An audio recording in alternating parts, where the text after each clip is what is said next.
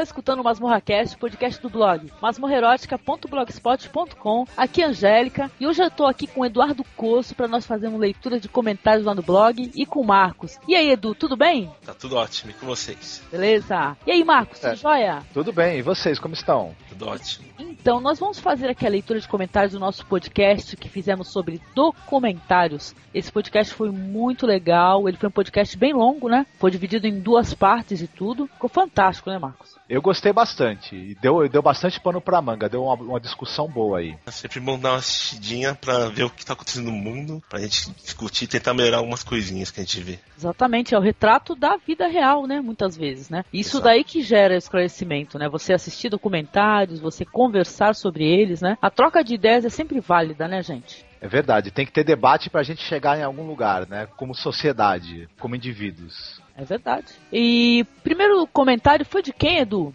Foi do Rob Ville. Ele escreveu: Estou ouvindo agora o podcast sobre a Vodova Estou gostando bastante. Com certeza vou ouvir mais podcasts de vocês. Espero que continue com bom trabalho. Esse podcast foi fantástico que no final ainda por cima gerou polêmica. certeza que ele adorou. Poxa, que bom que o pessoal está escutando o podcast do Almodóvar e que está comentando, né? A gente já teve outros comentários a respeito desse podcast, né? Isso é uma grande felicidade. Sim, e o Almodóvar ele é um diretor fascinante, né? É muito bom, a obra dele é muito interessante, né? Gera sempre muita polêmica, muita discussão, viu? Então é muito bom, é muito válido saber que pessoal continue escutando esse podcast do Almodova. Eu recomendo a todos, viu, gente? E obrigada, viu, Rob, pelo seu comentário, ok? Então, eu vou ler o comentário aqui do Toro Man, que é o nosso colega, o nosso parceiro lá do Pauta Livre News. Ele tem o Pauta Livre Noise, Gameplay, vários podcasts. É um combo de podcast, que nem ele falou. Ele falou assim, Toro Man, gostei bastante de Relígulos. E olha que sou uma pessoa religiosa, mas devo recomendar o documentário Anvil, a história de Anvil, sobre essa banda de heavy metal. Esse Excelente documentário, recomendado para todos e não somente para quem curte estilo. Mostra como devemos ter persistência em nossos sonhos, mesmo quando tudo está contra a gente. Lição de vida mesmo. Também recomendo muito o documentário A Raiz de Todo Mal. Muito foda. Pô, que legal o comentário do Torinho, né? Eu não conheço esse documentário Anvil, não. Eu também não, eu nunca escutei o som da banda, mas agora deu curiosidade, né? E pelo jeito é um pessoal que, que deve ter passado por muitos percalços antes de chegar em algum lugar, né? É, eu já assisti vários documentários assim sobre rock, sobre heavy, né? E também tem vários documentários interessantes que tem aquele é, tem o Metal Louder Than Life, tem próprio Woodstock, né? Que ele é um documentário que Sim. também fala sobre toda uma, uma época assim cultural interessante, né? Existe o um mundo antes e depois de Woodstock, né, gente? Exatamente. então, obrigada, Torinho, pelo comentário. Adorei, querido. E esse é a raiz de todo mal, Marcos. Tu assistiu? Eu estou com ele aqui para assistir, não vi ainda. É um documentário que ele é, é, é, apresentado por aquele biólogo Richard Dawkins, né? Uma figura aí famosa da ciência atualmente, também e é um cara que é ateu, questiona muito essa coisa da religião e da relação relação da religião com a ciência, né? Então parece ser bem interessante. Eu tô doido para assistir. Ah, também já tá na minha lista, viu, Torinho? Tô curiosa, viu? Pô, e a gente também teve um, um grande feedback, uma, um grande retorno do pessoal sobre o podcast especial do Ronnie James Dio, né? Que faleceu no dia 16 de maio, agora de 2010, né? E esse podcast sem a presença do Marcos, né, Marcos? Estava trabalhando, querido? Eu não sei quem inventou essa história de trabalho, viu? O cara não tinha mais o que fazer.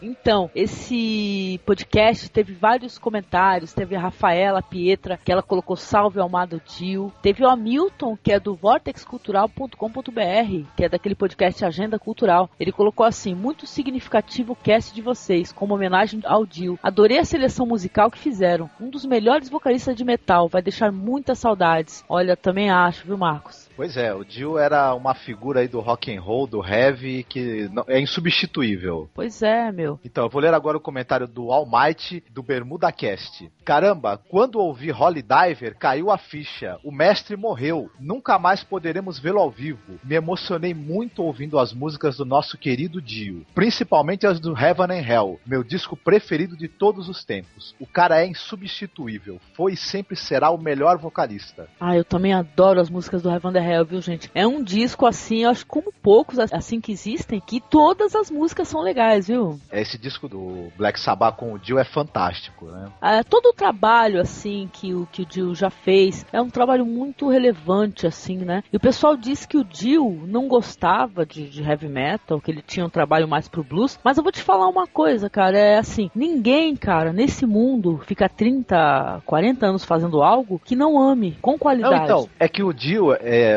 ele mesmo falou em, algumas entrevistas, não é que ele não gostasse de heavy metal. O heavy metal não era o único estilo musical que ele gostava, que ele gostava de cantar, que ele escutava. Então ele não, ele não era um cara assim bitolado no heavy ou só no rock. Ele escutava de tudo, mas ele tinha uma preferência. Ele gostava muito de música clássica, de blues, era o que ele mais escutava, na verdade, né? Mas o heavy metal era além de uma profissão para ele, também uma coisa que ele gostava muito. Com quanto que fosse bem executado, né? E, e cantado com qualidade, né? Ele Sim. era um cara que ele entendia muito de música. Isso transparecia no canto dele, com certeza. Era um Imagina prof... se ele gostasse, hein?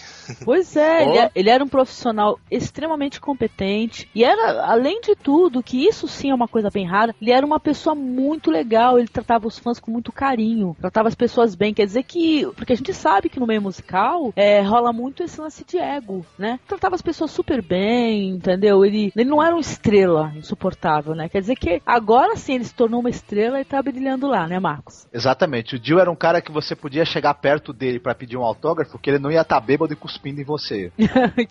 pois é, salve Dio! O Gácio falou pra gente: ao ouvir este podcast, me deu vontade de chorar. Achei que fosse apenas uma homenagem ou coisa do tipo, mas receber isso me surpreendeu muito, não esperava mesmo. Isto me faz pensar nas oportunidades que eu perdi de presenciar algum de seus shows e que agora fazem parte do passado. A respeito de Dio, prefiro imaginar que ele tenha alcançado o máximo que uma estrela de sua magnitude pode alcançar, pois agora ele não mais envelhecerá. Se tornará eterno como aquele homenzinho com cara de mal que vemos no pôster na parede. Muitos não se lembrarão dele velho, mas sim como na época do The Rainbow the Dark, ou do Saba, em que ele mostrava toda a importância de sua voz. Fará algo de certa maneira seria contraditório. Despertará saudades dos que virão após a sua partida, assim como Phil Lynott despertou em mim, ou Kurt Cobain, Hendrix, Lennon, Side Vicious, despertaram em vários outros. É, muita, muita gente partiu aí, já deixou saudade. A gente até comentou no podcast que o pessoal tá formando uma banda imensa lá, viu, Marcos? Mas esse é muito legal o comentário do Glaucio, viu? E já dá pra ver que ele curte rock, que ele tá antenado aí com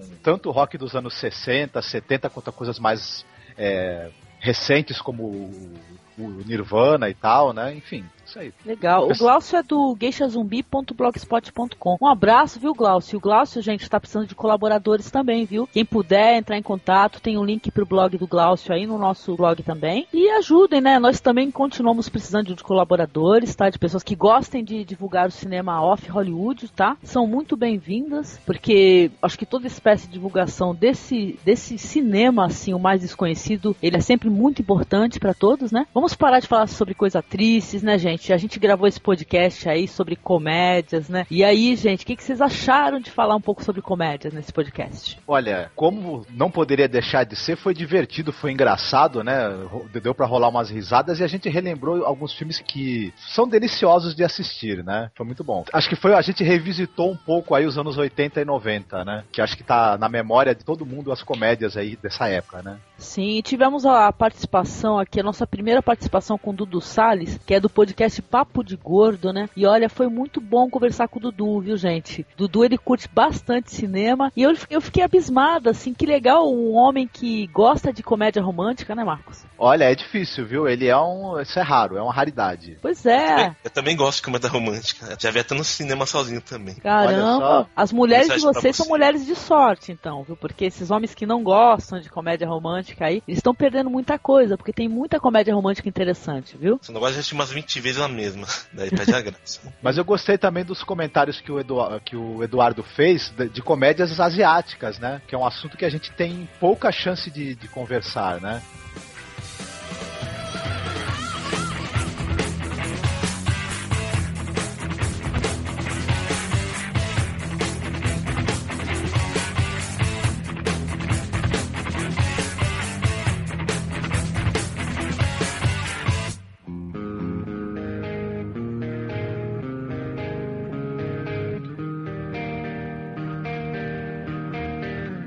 Vamos lançar a primeira promoção do Masmorra Cast. Agora nós vamos ter aqui uma promoção no podcast. Quer falar um pouco sobre essa promoção, Edu? Opa, quem quiser participar da promoção é o boneco do Homem de Ferro 2. Ele é bem articulado, é bem bonitão. Vale a pena concorrer a ele, viu? Não vai perder essa oportunidade. Gente, a gente vai colocar a imagem do boneco aí. O boneco é muito lindo, gente. Até eu fiquei com vontade, não posso participar. Que raiva!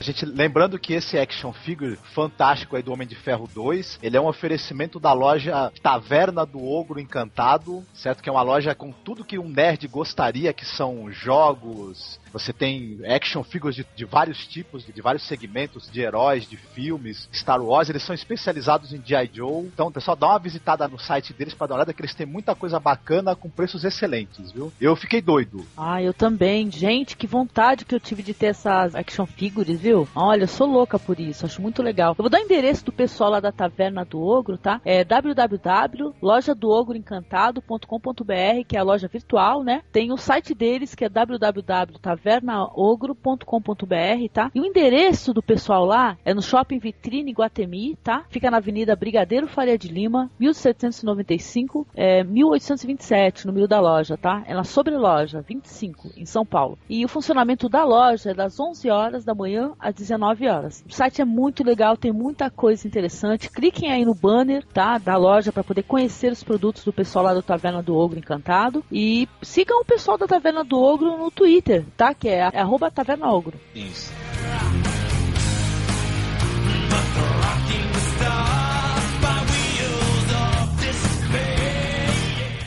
Então, a promoção é a seguinte: nós temos uma imagem aqui que nós utilizamos, né, como divulgação, que é uma imagem do Hopper, tá? Eu vou colocar aí no post, tá? É um quadro muito legal do Edward Hopper. E a gente gostaria de uma versão dessa imagem do Edward Hopper que nós vamos usar futuramente. A promoção é a seguinte: para quem curte fazer desenhos, é, entende de design e tal, né? Criar aí, através dessa imagem do Hopper, uma versão, vamos dizer, mais com a cara do nosso blog. Que a imagem do Hopper é uma lanterninha, né? Com as cadeiras e o, a tela ao fundo do cinema, né? Vocês vão ver aí na postagem do blog. Criar uma versão assim, mais com a cara aí do masmorra erótica. Entendeu? Que tenha mais mais a ver com, por exemplo, um carrasco ali, observando e tudo. Uma versão mais estilizada, né, Marcos? Exatamente. Uma, uma coisa que fique mais temática dentro do nome do blog, né? Que é Masmorra Erótica. E também que tem a relação com o cinema, evidentemente, né? Com a sala de cinema, meio sala de cinema, meio masmorra erótica. Uma o dica, desenho... podia ser uma dominatrix, né? Ah, seria interessante.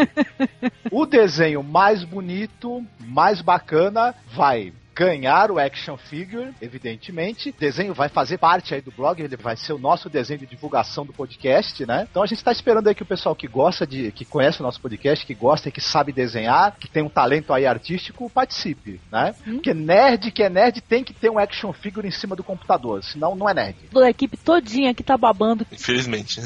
Mas não adianta que eu vou lá na, na taverna do Ogro Encantado e vou pegar um pra mim. Sim, um pra porque mim, olha, tem muita coisa linda lá, viu, gente? Confiram lá, taverna do ogroencantado.com.br. Agora a taverna e a masmorra são parceiros, né? Olha só que beleza. Pois é, é uma loja super nerd, gente. É muito legal mesmo.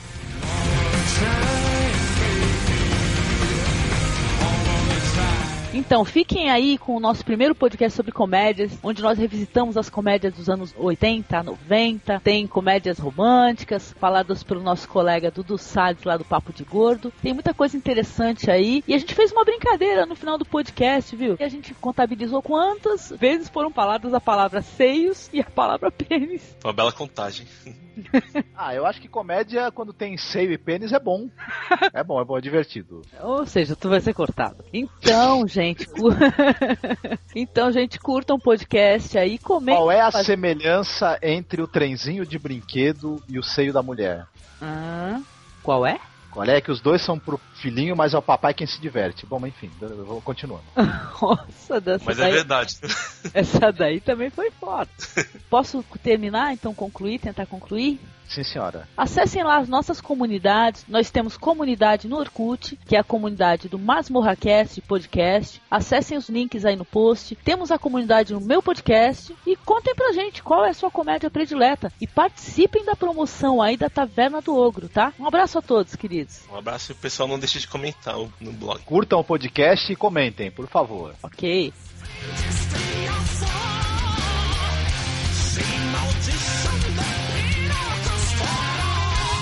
And now, kids, Stanley Belt will now mouth his newest recording, I Lost My Heart in a Drive-In Movie.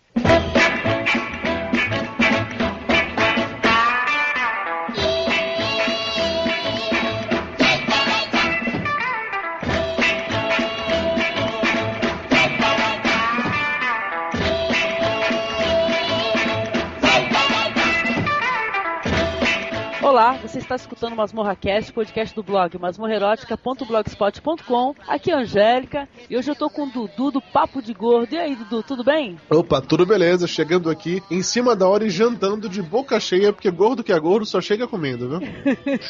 tô aqui com o Edu também, que é do Destino Poltrona. E aí, Edu, tudo jóia?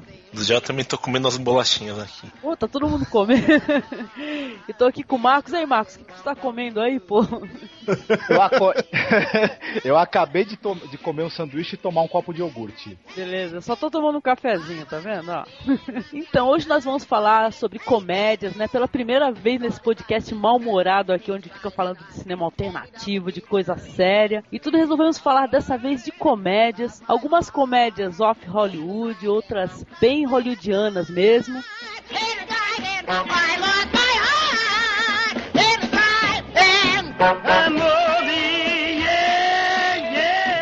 A comédia ela existe como gênero cinematográfico desde o início do cinema, né? A gente já falou bastante daquele Georges Méliès, né, que foi praticamente o criador do cinema de ficção. Ele fazia filmes de ficção científica, terror, mas sempre com uma cara engraçada também, porque ele vinha do teatro, né, e do, e do, do, do vaudeville. Então, mesmo os primeiros filmes de, de, de, ficção científica, de terror, na verdade eram, eram filmes de terrir, né? Então, talvez o gênero de ficção mais antigo que exista no cinema seja justamente o terrir, lá com, com o Jorge Méliès. E a comédia é um dos gêneros mais populares, é um dos que é mais produzido, né? E você tem até um nicho de atores que praticamente trabalham, inclusive, só com isso, né? Que só fazem comédia no cinema, né? Com uma ou outra participação em filmes de drama, outro gênero, mas basicamente tem uma carreira feita só na comédia. E isso é difícil, né? O, o único outro gênero que você vê isso acontecer, do cara ter uma carreira que só faz filme daquele aquele tipo, por exemplo, é terror. Eu achei que você ia falar pornô, porque pornô também só fica naquele também, também, também é. é verdade. O, bom, se bem que algum, algumas atrizes pornô aí tentaram fazer filme sério, né? Ninguém levou a sério, mas tudo bem, né? E tal. Todo mundo ficou esperando elas tirarem a roupa durante o filme, mas não tiraram. Eu acho que o gênero comédia, assim, mais antigo, né? Talvez não fosse nem a intenção dos caras fazerem comédia. Era mais aquela pantomima, né? Aquele trejeito, assim, aquela expressão corporal, facial, assim, mais exagerada, né? Acabava ficando uma coisa mais engraçada, talvez, né? É, o, o, até os filmes que ditos sérios do início do cinema, da década de 10, da década de 20, em alguns momentos a gente acaba rindo involuntariamente, porque é, um, é um, uma estética muito diferente, muito mais exagerada, né? Do que a de hoje. Mas eu acho que a, a comédia também evoluiu. Hoje você tem o repertório de, de técnicas e você, te, você tem, assim, excelentes roteiristas trabalhando em comédia no cinema hoje em dia, gente que a especialidade deles é provocar riso né? Tanto na Europa quanto nos Estados Unidos, né? Inclusive, eu acho que isso é um, um fato importante, como você estava comentando. A comédia começou algo totalmente corporal. Se a gente parar para lembrar as comédias clássicas de quando eu era criança, pelo menos Jerry Lewis, o roteiro daquilo era quase inexistente. A graça era ver ele fazendo careta. A graça era ver aquelas situações absurdas. O que tornava o Charlie Chaplin engraçado era toda aquela movimentação que ele criava. Já hoje em dia, pelo menos eu prezo muito mais a comédia no roteiro, no diálogo. Eu acho isso muito mais interessante hoje hoje do que essa comédia de apenas ver pessoas, sei lá, se estabacando, coisa do gênero. Eu hoje prezo mais por isso, por aquele negócio que te faz rir porque é inteligente, não porque é simplesmente escrachado. É verdade, viu? Por exemplo, um gênero de comédia que não me, tipo assim, não me faz rir mesmo, entendeu? É esses filmes que eles pegam a sé, que eles fazem referências de vários filmes, sabe? Vai, os espartalhões. Eles uhum. acabam fazendo um monte de referências a muitos filmes, né? E querendo aproveitar o sucesso desses filmes aí para poder fazer um filme engraçado. E às vezes no final de contas não fica muito engraçado, né? Eu não sou muito chegada nesse gênero específico assim. Esses filmes normalmente são ótimos trailers, né? Você assiste o trailer você acha sensacional porque as poucas cenas que prestam estão no trailer. O filme em si é uma merda. É verdade, cara. Sim. É verdade. É, os caras pegam a, uma ou duas cenas que o filme tem de engraçado ao longo de duas horas e põe no trailer e a gente ainda vai assistir assistir, né? E quebra a cara. Pois o é. pior é que funciona. Quantos já não passaram por isso? When the Führer says, Wie ist der Master Race? Wie Heil, Heil, right in the Führer's face. Not to love the Führer is a great disgrace. So wie Heil, Heil, right in the Führer's face. Cara, teve um filme do. Eu acho que era o Hugh Grant. É uma dessas comédias assim que a mulher fica grávida. É isso. Eu não vou lembrar o nome desse filme agora. É, nove meses.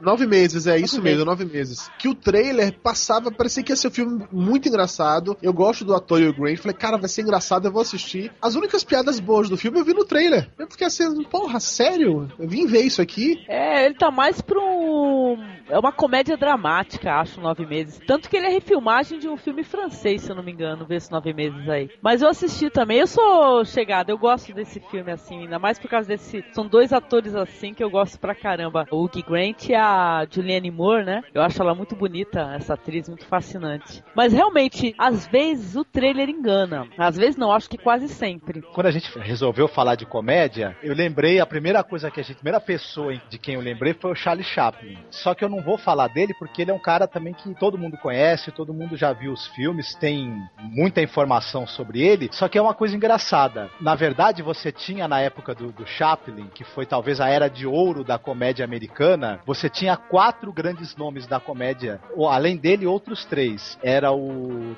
W.C. Fields, o Buster Keaton, Harold Lloyd. Era o quarteto da, da graça e tal. Só que o mais famoso e o que, o que depois ficou, sobreviveu ao tempo, né, que todo mundo lembra e, e revê os filmes dele, é o Charlie Chaplin. Eu resolvi falar primeiro de um filme, que é o seguinte, desses quatro caras, três deles, o, o Chaplin, o Harold Lloyd e o Buster Keaton, eles faziam tipo mocinho. Eram caras meio bonitinhos, eles eram o herói da comédia, né? Eram, eram, eram caras assim, cavalheiros, galantes, meio atrapalhados, né? Meio não, muito atrapalhados, é, sempre envolvidos em confusões, em trapalhadas, etc. Mas caíam mais pro lado do herói, do herói romântico. O quarto cara, que é o W.C. Fields, ele era completamente diferente. Ele era, ele era mal-humorado, não era um cara nada bonito, era um senhor já me- meio gordinho, e ele fazia um perso- uns personagens que eram os caras mau caráter, beberrões, é, intratáveis, mas que ao mesmo tempo ganhavam de todo mundo e levavam todo mundo no. no- é, passavam a perna em todo mundo pela inteligência. Tal. E aí eu achei interessante. Até esse cara, o W.C. Fields, apesar dele ser humorista, ele é um cara famoso pelo mau humor dele, né? E, e até eu, resol- eu resolvi separar uma- umas frases que ele dizia que mostravam o quanto ele é mal-humorado. Ele dizia o seguinte: sorri assim que acordar e livre-se logo dessa obrigação.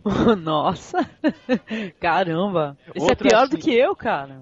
Pois é, ele também dizia o seguinte: um homem que detesta crianças e cachorros não pode ser de todo mal. Eu, hein, credo.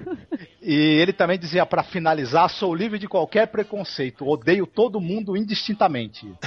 Esse para- sim. Esse cara parece o Flávio do Papo de Gordo, velho. Esse é o tipo de coisa que o Flávio falaria. É, Pois é. É, fato conhecido, né? Rapidinho. Os melhores comediantes costumam ser os caras mais mal-humorados, né? Talvez tenha alguma relação isso daí, o fato dos caras serem mesmo, né? Mal-humorados, né? Eu não diria mal-humoradas, mas existe toda aquela história do lance do palhaço que não consegue rir, que ele faz todo mundo rir, mas ele não consegue rir porque ele é uma pessoa necessariamente triste, não sei. Olha, eu não sei saber se tem alguma explicação científica, psicológica talvez, mas a pessoa que é muito boa em fazer os outros rir, ela deve ser mais difícil de provocar risos, né? Porque ela já conhece todos os macetes, todos os truques, todo, o, que é que você faria para aquilo despertar certa reação. É, eu não sou comediante, não sou stand-up comedy, tá? Eu sou professor, sou professor universitário. E tem matérias que eu ensino há vários e vários semestres e que eu já sei o momento certo que, eu, que ao falar tal coisa eu vou provocar risada. Então eu já repito isso, é, é como se fosse realmente é, um número que eu tenho ensaiado, sacou? Eu já falo daquele jeito assim, com aquela pausa específica, eu já sei a reação que vai provocar. Por saber disso, se alguém fizer isso comigo, dificilmente funcionaria, porque eu veria a piada chegando de longe. Então, nesse sentido, pode ser que seja mais complicado sim você pegar um cara desse, um desses comediantes e tal, de stand-up, pegar ele de surpresa, fazer eles rir assim, do nada, porque ele iria perceber a situação sendo montada, a piada sendo montada. Eu acho também que a gente tem mais facilidade em fazer piada com aquilo que a gente detesta. É difícil a gente conseguir fazer piada com aquilo que a gente ama, né? É, é mais fácil brincar com o que a gente não gosta. Então talvez os comediantes consigam fazer piada de, de muitas coisas porque eles tenham uma certa aversão, né? A bastante coisa desse mundo, né? Eu concordo e discordo de você ao mesmo tempo. Eu acho que é fácil você fazer piada de coisa que você não gosta, mas eu acho mais fácil ainda você fazer piada de coisa que você gosta. Aquilo que você não gosta fica uma linha muito tênue entre o que é ódio e o que vira humor. Pode ser que chegue um momento que você force a barra. Agora, aquilo que você gosta, você gosta tanto que você consegue rir daquelas pequenas coisas. É igual aquela história de casais que ficam comentando sobre as manias um do outro, entendeu? Que ri fazendo piadinha disso. Eu acho que é fácil, sim, você fazer comédia do, do que você gosta. Por exemplo, eu adoro fazer piada com minha mãe. Minha mãe, na nossa família, todo mundo faz piadinha assim, um sacaneando com o outro e tal. Porra, e eu amo minha mãe, eu não odeio minha mãe, mas eu faço mais piada com ela que qualquer outra pessoa na família. acho, que, acho que sabendo dosar rola. O, o grande, o grande lance para mim de um cara saber fazer humor é ele falar sobre aquilo que ele entende. Porque se você me pedir pra fazer piadas usando algum elemento tipo, da cultura japonesa, eu não sei nada da cultura japonesa. Eu não vou sacar nenhuma piada, não vou saber fazer referência nenhuma. Se você gosta, você odeia, é irrelevante. Mas você tem que saber o que você tá falando pra piada funcionar. É, você tem que saber e os outros também, né? Porque fica Sim. com aquela cara de piada interna, né? Quando É.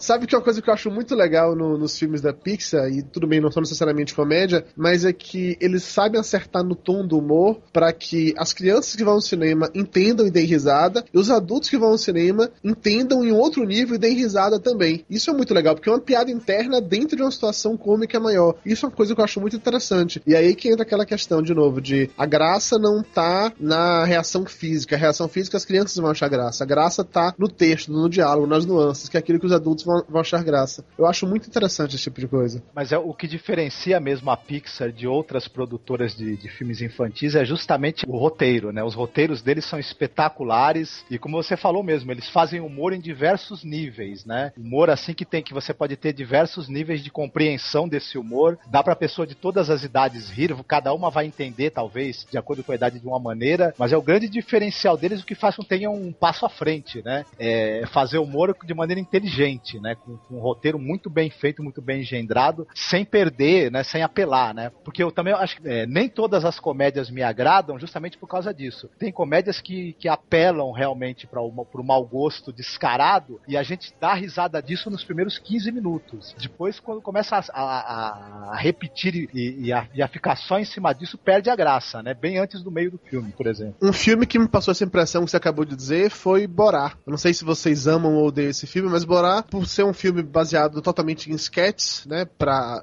pra quem nunca assistiu, é o, cara que ele se faz passar por uma- um jornalista do Paquistão e ele vem pros Estados Unidos fazer matérias e tal, só que ele é o auge do, do caricato e ele fica mostrando o ridículo da. da a comunidade Caramba. americana, acho, né? Que ele tira um Pronto, sarro. é mesmo. isso, da comunidade O modo americana. de vida americano, né? Do- Isso, era essa a impressão que eu queria, do modo de vida americano. Ele fica tirando um grande sarro disso através de sketches. A questão é, a primeira sketch que você vê é legal, afronta, é interessante. A segunda também, mas um filme inteiro disso ficou chato. Eu desisti de Borá lá pela metade. Eu assisti até o final, mas já não conseguia mais achar graça de nada, entendeu? Já não, já não me prendia mais assim. Então não vou nem te perguntar isso. se você assistiu Bruno, por exemplo. Assisti Bruno no cinema.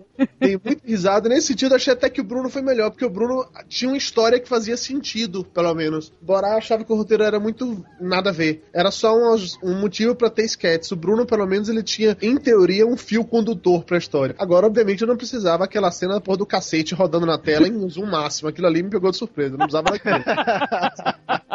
Ai, cara, eu, ó, É, mas é, eu sou essas chegada comédias... numa comédia nonsense, assim, é, beirando escatológico, entendeu? Eu gosto do pessoal destruindo o modo de vida americano. Eu até que eu gostei do Borá, cara. Eu não, não gostei daquela comédia que eu acho que é anterior ao Borá, que o Sacha Baron Cohen fez, que é aquela que ele é um, O um rapper. rapper, cara. Ali G in the house.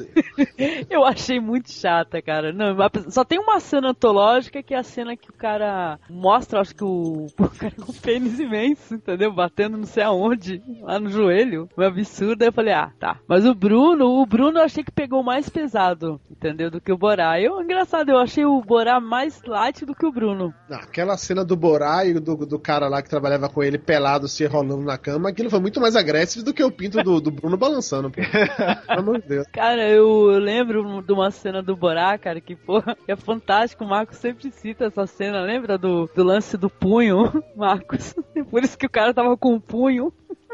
É, olha, a cena é basicamente o seguinte: o Borá ele, ele acaba se perdendo na parada gay de São Francisco. E logo Hum. depois ele vai parar no Texas. E aí ele, ele, ele fala que esteve em São Francisco e o pessoal fala, pô, você esteve lá no meio, no meio dos gays em São Francisco? Aí ele fala, o quê? Vai dizer que aqueles dois rapazes que me levaram pro motel e enfiaram um punho no meu rabo são gays?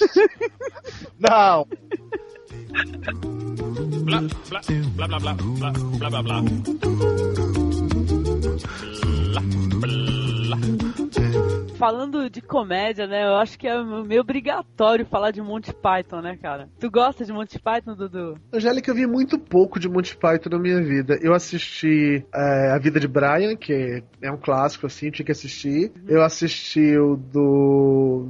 Nossa, Como é o nome daquele outro Monty Python, filme famoso do Monty Python? Peraí. É o Cálice Sagrado. Cálice Sagrado, assisti o Cálice Sagrado também. Agora, vi algumas sketches quando passava no Multishow. Não consigo nem mesmo diferenciar um do outro. Eu só sei que é o John Cleese e acabou, entendeu? Eu nunca soube muito mais de- sobre eles. Mas eu acho muito interessante. Eu acho várias sketches bem legais. E eu curto muito o que eles queriam passar. Porque até aí também eu gosto do senso de humor inglês. Seja humor inglês, é de uma bizarrice tão grande que eu acho legal. Eu acho legal, é um humor assim que ele, ele é muito político, né? O humor, é muito sutil, né? É muito ah, legal. nem sempre. Não, nem sempre. Também não... Eu Eles acho que eles têm uma certa sutileza pra fazer humor assim, né? Tanto que Monty Python nem, nem é uma unanimidade, não é todo mundo que gosta, né? É bem Então. nonsense e eu acho bem sutil, eu acho, né? Mas, mas tem um filme deles, é, em, em alguns filmes sim. Por exemplo, eles têm um filme que, aliás, é o que eu mais gosto deles, que é o que chama O Sentido da Vida. Nesse filme, eles abandonaram a sutileza completamente, foram pro escracho total. Eu eles, esse tiram, também. né, eles tiram sarro das, das reflexões sobre o que é a vida, sobre o que é a morte, sobre o que é o Deus, o infinito, enfim. Essas reflexões filosóficas mais cabeça, eles avacalham de uma maneira assim tão. Olha, tem duas cenas. A cena do, do sujeito vomitando no restaurante é, é escatológica, é descaradamente escrachada, e, e eles brincando com a morte também não é nada sutil, muito pelo contrário. Eles fazem umas brincadeiras assim mórbidas que são muito engraçadas, mas engraçadas nesse filme, mas beiram chocante às vezes. É nesse filme aí que tem uma cena que o tá um casal, eles estão dando uma aula de educação sexual para um monte de alunos, e assim, eles estão super entediados assistindo a aula, é esse? Se eu não me engano, é esse. Tem essa cena no filme.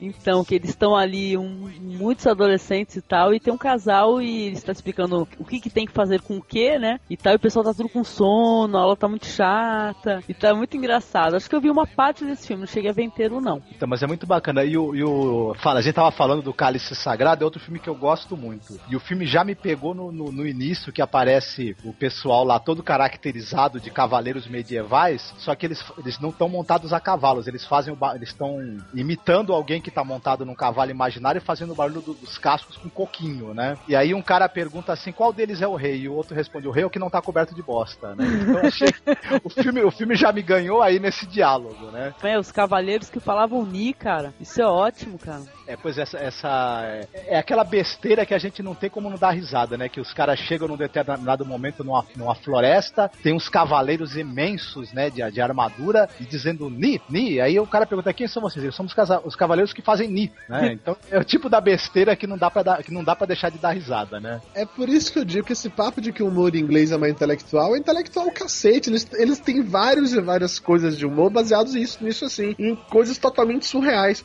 O que era aquela sketch do spam do Monty Python? Aqui não faz sentido nenhum, entendeu? Mas é tão surreal que é engraçado. É aquele negócio, a coisa fica tão louca, tão louca, tão louca e começa a fazer sentido. É assim que eu vejo o Monty Python. É, pra mim é essa que é a graça neles, que em algum momento, no meio daquela zona inteira, faz sentido. Aí você acha graça. Exato. É, bem você- nonsense, né? Humor nonsense, né? Eles Tem propõem desde o início do filme uma quebra da lógica. E é gostoso você penetrar nesse mundo onde aquela lógica do dia a dia não vale, né? É como se alguém te convidasse para uma brincadeira brincadeira com outras regras. E aí você se diverte mesmo, dá risada e, e esquece o rigor que o mundo nosso tem, né? Esse mundo racional, né? Acho que o grande, o grande trunfo do, do Monty Python é esse, né? Sim.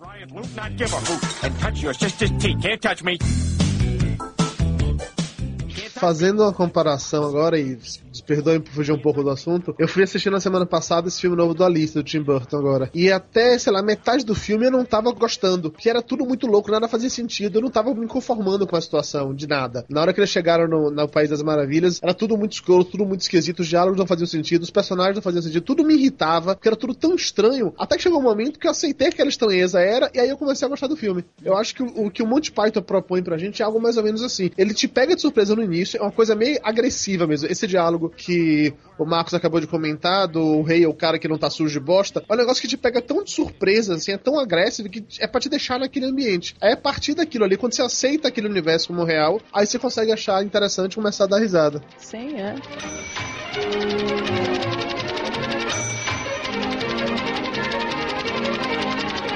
Ô Edu, fala alguma coisa, querido. E aí, o que, que você gosta aí no gênero comédia aí? Eu sei que tu é muito chegado em cinema asiático, e aí? Sei que tu gosta muito do Kung Fusão, é isso? Eu gosto bastante desse filme. Ele é bem engraçado e bem exagerado também. Bem nonsense, igual tipo Monty Python mostra. E aqui no Brasil acho que fez sucesso, né?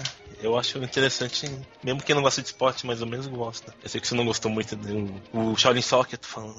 Ah, não, então, é o Kung Fusão eu acho legal pra caramba, mas o aquele outro lá, como é que é? Do. É o Shaolin Soccer com o Fusão, que é o mesmo diretor. Ah, então. Eu gosto mais do Kung Fusão, né? Que eu adorei eles pegarem esse monte de estereótipos aí, super-heróis é, chineses, né? E tal, e zoar com tudo. Achei muito bom, cara. Eles brincam com um desenho americano também, perna longa, correndo, É verdade. voando no ar. Chegou a Isso é assistir esse, o Dudu? O Kung Fusão? Não, não vi não. Ah, esse é muito bom, viu? A gente recomenda que é show de bola esse daí. É pra rir pra caramba mesmo. Um gênero de comédia que eu acho muito legal, pena que não se fazem mais tanto como antigamente, mas que fez parte da minha infância e adolescência, eram aquelas comédias americanas com altas, alta dose de erotismo. Então toda a comédia dos anos 80 envolvia adolescentes, envolvia sexo, envolvia peitos na cara, envolvia um fiapo de roteiro que era só pra justificar várias e várias cenas engraçadinhas, né? Porques. Tipo Porks. Eu tenho Porks em DVD, o Eu 1, 2 também. e o 3, entendeu? Porks é um troço clássico pra cacete pra mim, assim. Acho muito legal. O personagem, o Piuí, era um- foi um ícone da, da minha juventude. A gente, a gente tinha um colega na sala e começamos a chamar ele de Piuí por causa desse filme, no dia seguinte ao filme passar na Rede Globo. Tinha aqueles férias em uma cacetada de coisa que todo, toda semana o SBT passava, férias É. em alguma coisa. Almôndegas. Almôndegas também. Assim, eram vários e vários filmes desse, que eu acho que a encarnação mais recente disso seria o American Pie. Seria a versão anos 2000 disso. Mesmo que American Pie não mostrava tanta sacanagem como mostrava naqueles. Porra, Picardias Estudantis, que é um filme que eu também tenho em DVD, que eu acho, acho muito legal. O Champagne lá, drogadão total naquele filme. Aham. E tem cenas de sexo escrotíssimas no filme. Do nada, assim, tem uma cena do cara se masturbando enquanto vê uma mulher indo na direção dele, entendeu? Nossa. Um negócio desse não rola no, no, no cinema de hoje, mas naquele contexto fazia sentido, era engraçado, era legal. Eu gosto muito desse tipo de humor, assim, dos anos 80. Essas comédias velhas eu curto pra cacete. Aham, eu acompanhei isso tudo também, né? E tal. Eu, Porques eu até acho legal, assim, mas esses filmes assim do SBT já. Eu, não me fazia rir, né? Ou pelo menos, o, o, sei lá, vai que fazia na época, né? Que hoje em dia a gente fica mais velho, mais mal-humorado, fica assim. Porque, Angélica, assim, eu não vi esses filmes pra rir, eu vi esses filmes pra ver os peitos, entendeu? Eu ria era só. Ah, caramba, tá bom. Pô, e eu vira a Rainha das Trevas, né, cara? Quem é que assistiu isso? Oi, pessoal. Desculpe o atraso. Mas afinal é minha tia. Ei, do que ela morreu, nada sério, espero. Ei, que belo paletó. Quem cortou o sofá? Ah, tem um banheiro por aqui, eu vou te contar, hein? Aquele banheiro do hotel parece um projeto científico de alguém. Mas quem é essa mulher? É, essa deve ser a sobrinha neta da senhora Talbot, Elvira. E esse aqui é irmão de sua tia-avó, Vincent Talbot. Se ela era minha tia e você é irmão dela, então deve ser meu tio Vini! Tire essa mulher de perto de mim! E vocês devem ser tia e tio Temos. Ah, como é bom estar em casa! Como é bom estar em casa! Vamos, Biquilau, vamos continuar com a leitura. É verdade, vamos continuar antes que mais alguém morra.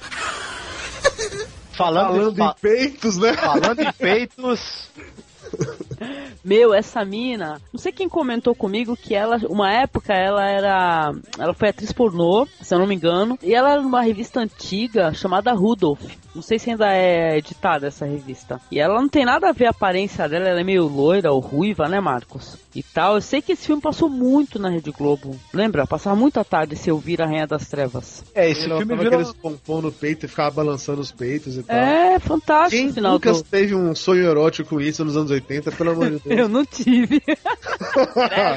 ah, Angélica, tá, ok.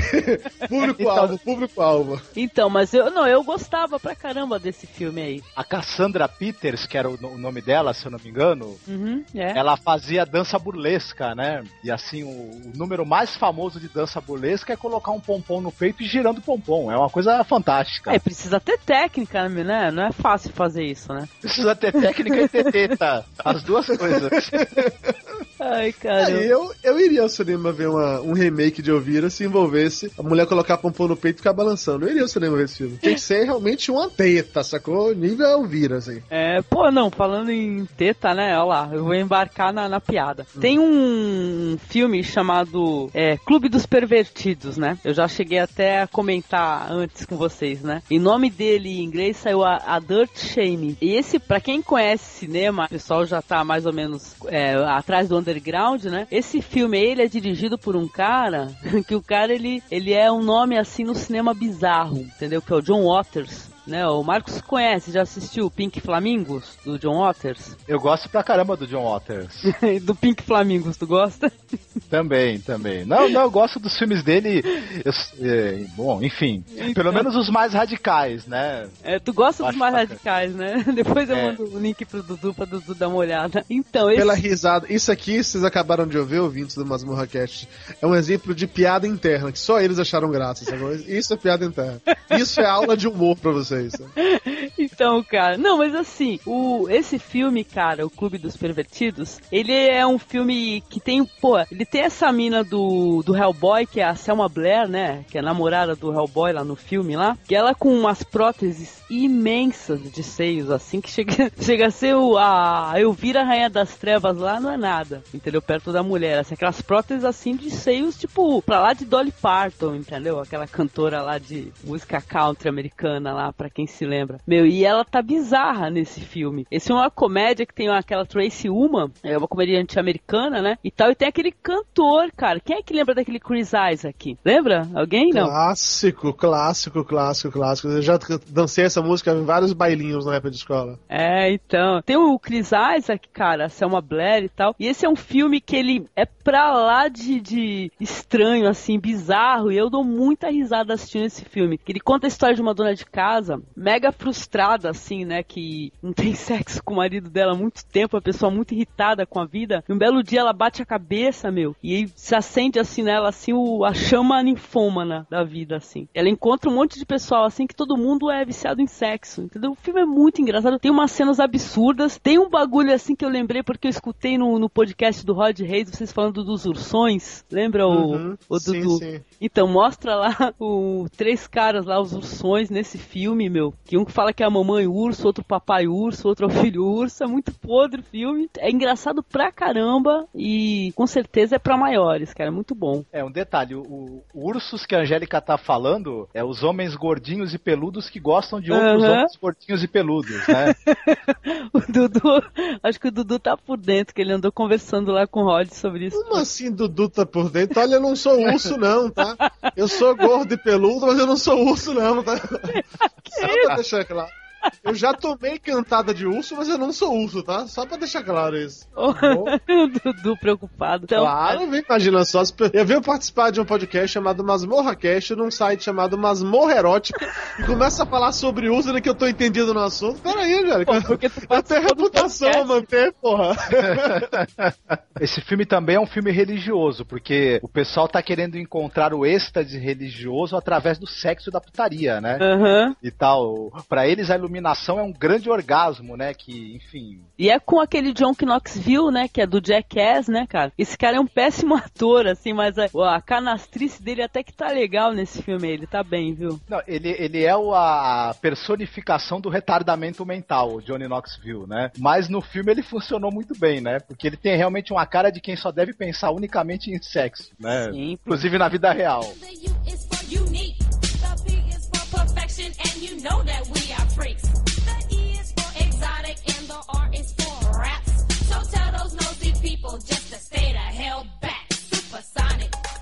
Ah, filme bom pra mim é aquele que, de comédia que dura bastante, mesmo sendo antigo. Um dos meus preferidos é o Tiro no Escuro, da- eu acho que é o terceiro da Pantera Cor-de-Rosa, que até hoje é todo mundo que assiste a galera de rir, esse é bem interessante. Tem a comédia também de corporal e também os diálogos são bem interessantes. É o filme de, de 64. Ah, legal. Ah, Peter Sellers é sinônimo, né, de boa comédia, eu genial, gosto. Eu gosto. ator. Tem o Doutor Sabe Fantástico, né, com ele também, muito bom. Tem. Todos os filmes da Pantera Cor-de-Rosa, a única coisa que eu consigo me lembrar é da abertura deles, que apareceu o desenho da Pantera Cor-de-Rosa e a musiquinha. Eu assisti todos, mas não me lembro de nenhum. Faz tempo, né, também, né. Porra, Isso, pra cacete. isso daí passava nas madrugas, né, agora não tá passando tanto, né. Pois é, mas a, a história básica da série era você tinha o, o inspetor Clouseau tentando resolver os casos, né, que a perseguindo criminosos. No, no- no- no primeiro ele quer a Pantera Cor-de-Rosa é um diamante, se eu não me engano, né, que ele Isso. tem que recuperar. Só que aí você tem você tem algumas coisas que vão se repetindo. Ele é, ele é um cara total, ele é uma besta completa, né, e, e só faz cagada o tempo todo. Quando ele consegue prender e acertar é, é- é totalmente por acaso. O chefe odeia ele, né? Ele, ele leva o chefe a, a ser internado numa instituição. Ele leva literalmente o chefe dele à loucura, né? Porque ele, ele causa tantos problemas pro, pro chefe que o chefe quer matá-lo. E ele, em um dado momento da série, ele, ele tem um, um assistente, acho que é Cato também o nome do assistente, não é isso? É. E ele fala pro Cato, olha, onde eu estiver, você vai me atacar, porque eu quero treinar pra ver se eu tô bem, se eu tô bem atento, se eu tô com os meus reflexos bons. Isso vira um inferno, né? Porque o cara, o, o assistente dele tenta atacar ele em tudo que é lugar e toda hora, né? Pô, Eles e aí? geniais, né? O que, que vocês acharam aí desse remake aí feito com o Steve Martin? Até que eu achei, até achei engraçadinho, mas não tem a qualidade do anterior. Ai, me deu uma tristezinha assim no coração ver o Jean Renault nesse papel, assim, porque. A melhor coisa do filme foi o Jean Renault. Ah, é, Eu- cara? é. Porque não, porque eu já vi o Jean Renault em outros papéis assim, que ele tá fabuloso. E ver, ver ele de assistente de Steve é Martin é foda, cara.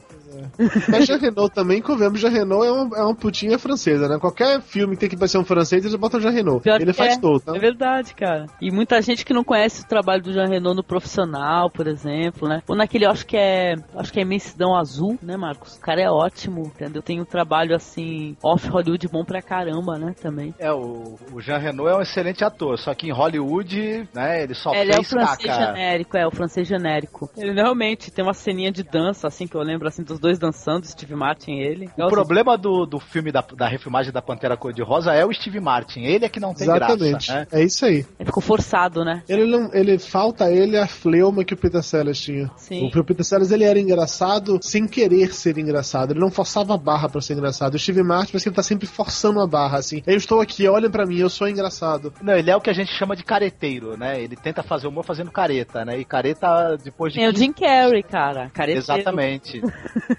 Falem mal do Jim Carrey e morra, né? Ô, Dudu, eu assisti um filme com o Steve Martin, esse daí passa direto, assim, tudo, pelo menos nesses canais, é tipo.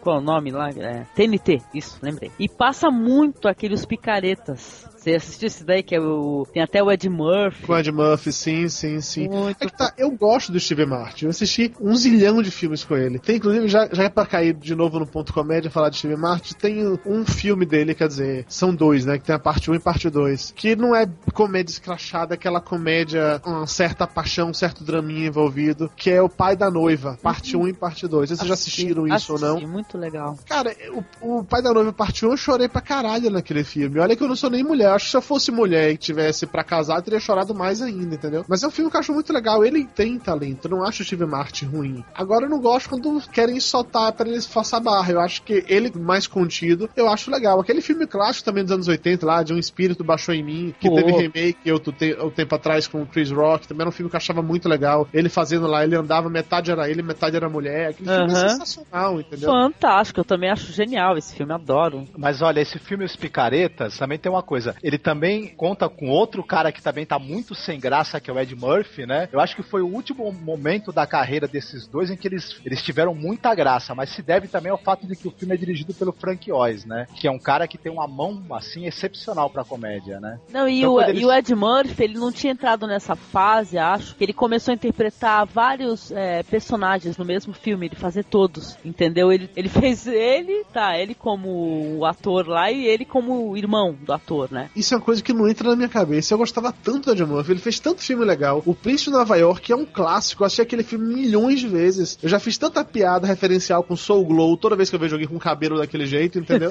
eu adorava os filmes dele. O Rápido Menino Dourado, Tira da Pesada 1 e 2, o 3 não, que é uma merda, mas 1 e o 2. E ele entrou nessa onda de ficar fazendo esse tipo de coisa mesmo que você acabou de falar, Angélica, e se perdeu, entendeu? Ed Murphy pra mim hoje é o burrinho do Shrek. E espero que ele continue desse jeito e só, e mais nada. Não sei se eles estavam querendo economizar no cachê, né, cara? Gastar mais na maquiagem e economizar no cachê. Sei que o Ed Murphy, ele, ele tá excelente nesse Os Picaretas aí. Eu acho que até o Steve Martin mesmo, porque ele tá mais contido, entendeu? Quer dizer que não ficou aquele negócio apelativo. Porra, só aquela piada, gente, que o Steve Martin vai, ele contrata ou, ou pega um monte de imigrante mexicano e ele tá com os caras lá, pros caras ficarem filmando o tempo todo, filmando, filmando. Sei que chega um ponto do filme que os imigrantes estão ali, tudo ali conversando sobre câmera, sobre lente, o cara. Sabe, meu? Os caras começaram a, tanto a fazer isso que eles estavam já entendendo tudo. Entendeu? Eu achei isso ótimo, meu. E o final também é impagável com aquela musiquinha, muito legal. Ao final, quando eles estão fazendo um filme de artes marciais, né? Eu passei mal de rir com aquilo. Aquela música, ela é. É do música do Secret Agent Man, né? Isso, exatamente. Muito legalzinha essa música. Eu gosto pra caramba dos picaretas.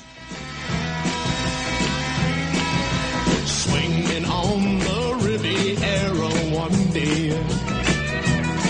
And then laying in the Bombay Comédias românticas, comédias românticas, comédias românticas. Posso falar de comédias românticas? Por favor, diz que sim, diz que sim, Sim, diz claro que que sim. sim. Pode falar sim. Assim, eu adoro comédia romântica, tá? Eu sei, é coisa de menininha, eu sei, isso é só pra quem tem um útero, mas eu adoro comédia romântica, de verdade. Eu sou viciado em comédia romântica, a um ponto que aqui em casa, quem quer ir pro cinema ver comédia romântica sou eu, não é minha mulher. Mais de uma vez eu fui ao cinema sozinho assistir, porque ela não queria assistir esse tipo de filme. Na hora que tem uma comédia romântica nova em cartaz, que eu, que eu falo, porra, que legal, vamos ver e tal, é melhor com aquela cara assim de. Tem certeza? Você não quer ver outra coisa, não? Eu gosto muito, muito, muito de comédia romântica. E pra mim, o melhor exemplo pra esse gênero inteiro é o que seria, na verdade, o primeiro caso oficial de comédia romântica, se é que eu posso chamar assim, um clássico de 89, que é Harry e Sally, feitos um para o outro. Ah, eu adoro esse filme, Dudu. Mesmo Acho que é o, assim. o- foi o filme que tornou a Meg Ryan a namoradinha da América naquela época, né? Aham. E tinha o Billy Crystal quando ele ainda era engraçado. Talvez eu acho que num, no melhor papel que ele já fez no cinema, eu diria até. É verdade, cara. Não, eu acho fantástico. Não, e tem. Esse filme tem umas cenas assim ainda que eu acho lindas, assim, que eu acho que ninguém fez igual, né? Fica mostrando os depoimentos de vários casais, né? Isso, isso. Não, o que eu acho mais legal desse filme é assim, que eles fazem. Eles acompanham, né, um casal, Harry e Sally, desde quando eles se conheceram na época da faculdade até anos depois. E é legal que dá uns inserts de tempo, assim, a cada cena que aparece os dois, aí acontece alguma coisa, como eles conheceram, como eles, sei lá, não se gostaram de sair, daí dá um insert desse de um casal, assim, comentando, ah, que na época a gente se conheceu, isso, aquilo, aquilo outro. Até que chega no tempo que seria presente, né, onde corre mais da história. E é, acho que todas as comédias românticas que vieram depois se baseiam no formato que foi criado aqui, que é aquela coisa, rapaz conhece garota, rapaz não gosta de garoto, ou garoto odeia rapaz, em algum momento o ódio vira amizade, a amizade vira amor, eles se apaixonam, ficam juntos, aí alguém faz uma puta de uma bobagem, aí ou outro vai embora, até que em algum momento, por alguma razão específica, aquele que fez algo de errado dá uma demonstração de grande amor, provavelmente fazendo algum tipo de pagando mico em público, um momento de vergonha alheia total, aí outra pessoa perdoa ele, eles se beijam e são felizes para sempre. Esse formato foi repetido a exaustão, e eu não me canso de ir ao cinema para ver esse mesmo formato sendo repetido a exaustão. Mas tudo pra mim começou com esse filme. Ah, eu gosto pra caramba do Harry Sally, viu? Já defendi o Harry Sally em vários podcasts, cara. É que o pessoal fica me defenestrando aqui, entendeu? O Mar- o Marcos mesmo, quando ele, quando eu começo a falar do Harry Sally, ele fala que não aguenta a Meg Ryan e Billy Crystal no mesmo filme, cara. Né, Marcos? Então, não, eu- eu não gosto do Harry Sally. Mas tem uma coisa interessante sobre essa coisa da comédia romântica, né? É, esse formato até que o Dudu tava falando e tudo, eu não, eu não gosto muito da comédia romântica americana. Não é um gênero de cinema assim que me atraia. Mas muita gente critica a comédia romântica como sendo um gênero raso. Mas na verdade, alguns dos filmes mais importantes da história do cinema são comédias românticas. Um exemplo é o, é o filme do Jean Renoir, A Regra do Jogo. Clássico absoluto do cinema, né? Do, do cinema, inclusive, considerado cinema arte, etc. E no fim, ele é uma comédia romântica. É basicamente a história de um aviador que é apaixonado por uma mulher que é casada e ela e o marido vão dar um uma festa vão pros amigos, né? Um encontro de fim de semana com os amigos, ele dá um jeito de entrar de, de entrão na festa para poder se aproximar dela. E tem aquelas várias situações engraçadas, o- as- os desencontros amorosos que acontecem. É uma típica comédia romântica com um roteiro que poderia ser de uma comédia romântica de hoje, americana. E no entanto é, é um clássico do cinema, assim, absoluto. Tem a famosa cena do pessoal caçando patos e atirando nos patos. E como tá um, um dando em cima da mulher do outro, você percebe que aí os caras estão com intenção de matar um ao outro mesmo de raiva, né? Por causa da paquera que tá tendo entre casais ali no filme. É um negócio bem interessante. Essa ótica de colocar um casal se apaixonando e com cenas engraçadas e brigando e tal, é um troço que é usado em, na verdade, todo gênero, né? Acho que a não ser em dramas pesados, todo outro tipo de filme usa isso. A gente vê isso em terror, a gente vê isso em ação, porque é um negócio que funciona muito bem, é um negócio que todo mundo se identifica. Porque eu não sei com vocês, pelo menos, mas todas as namoradas que eu tive, inclusive com minha mulher hoje, tem essa história, assim, de um ficar brincando com o outro, rindo com o outro, perturbando um ao outro. Então a gente consegue se identificar com esse tipo de coisa.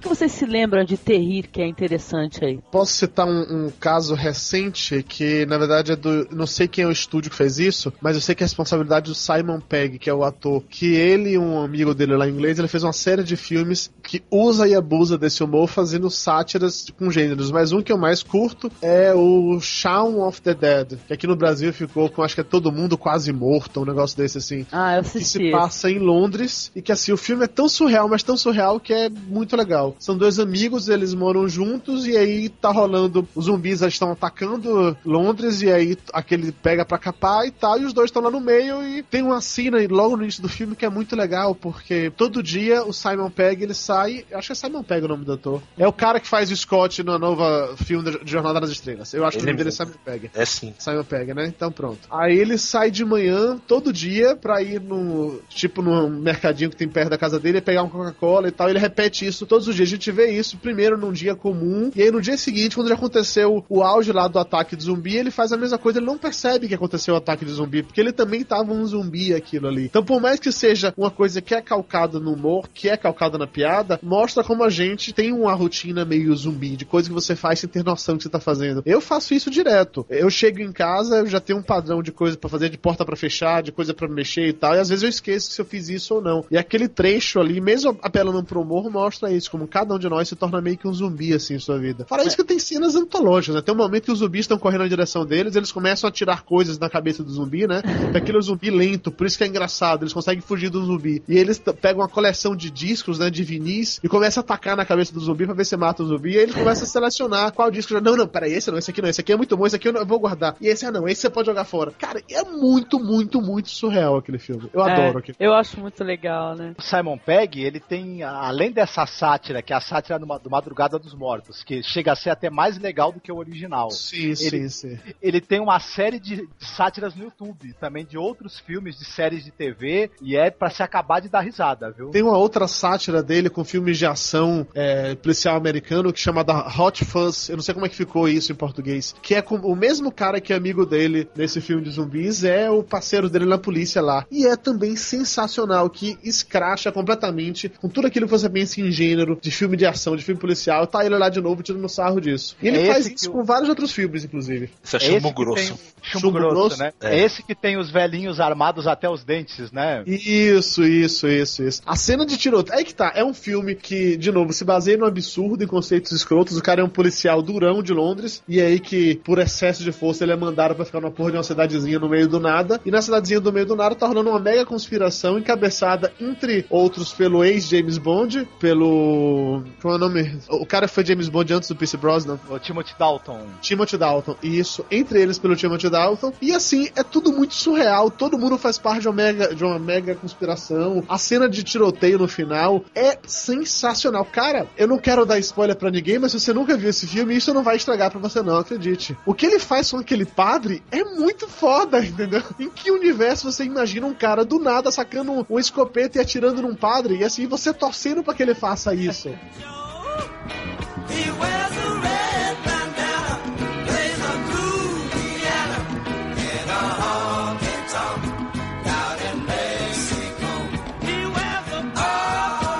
Então, e, pô, eu não sei se é terror ou se é terrir. Pô, mas é aquele filme lá com o Gene Wilder? Quem é que assistiu o Jovem Frankenstein, cara? Fantástico esse filme. Aquele filme é uma comédia mesmo, porque o, o terrir, você tem que ter elementos de terror que dê medo Sim. e elementos de comédia que dê. Agora, o Jovem Frankenstein é pra rir do começo ao fim. né? É, mais comédia mesmo, né? Não, e esse daí tem um ator que, pô, vocês devem se lembrar. Esse cara, ele é um cara muito zoiudo. Assim, ele tem um olho muito arregalado. Qual o nome desse ator, Marcos? Eu não lembro o nome dele, mas, mas o, o filme é do Mel Brooks, né? Que é outro cara assim que foi um excepcional diretor e produtor de comédias, né? Tem o Jovem Frankenstein, Primavera para Hitler. Putz, outra comédia Noeste. foda essa daí, Primavera para Hitler. Ô, Dudu, tu já ouviu falar desse filme já, Primavera para Hitler? Eu, o, o nome não me é estranho, mas eu não lembro se eu já assisti esse filme não. Qual é a história Te- dele? Teve um remake esse filme aí. É o seguinte, o cara é um produtor, ele contrata um contador e tal, que ele quer. Ah, tá, vai fazer tá a peça quebrando. de teatro, não é isso? Que virou os Isso. produtores agora.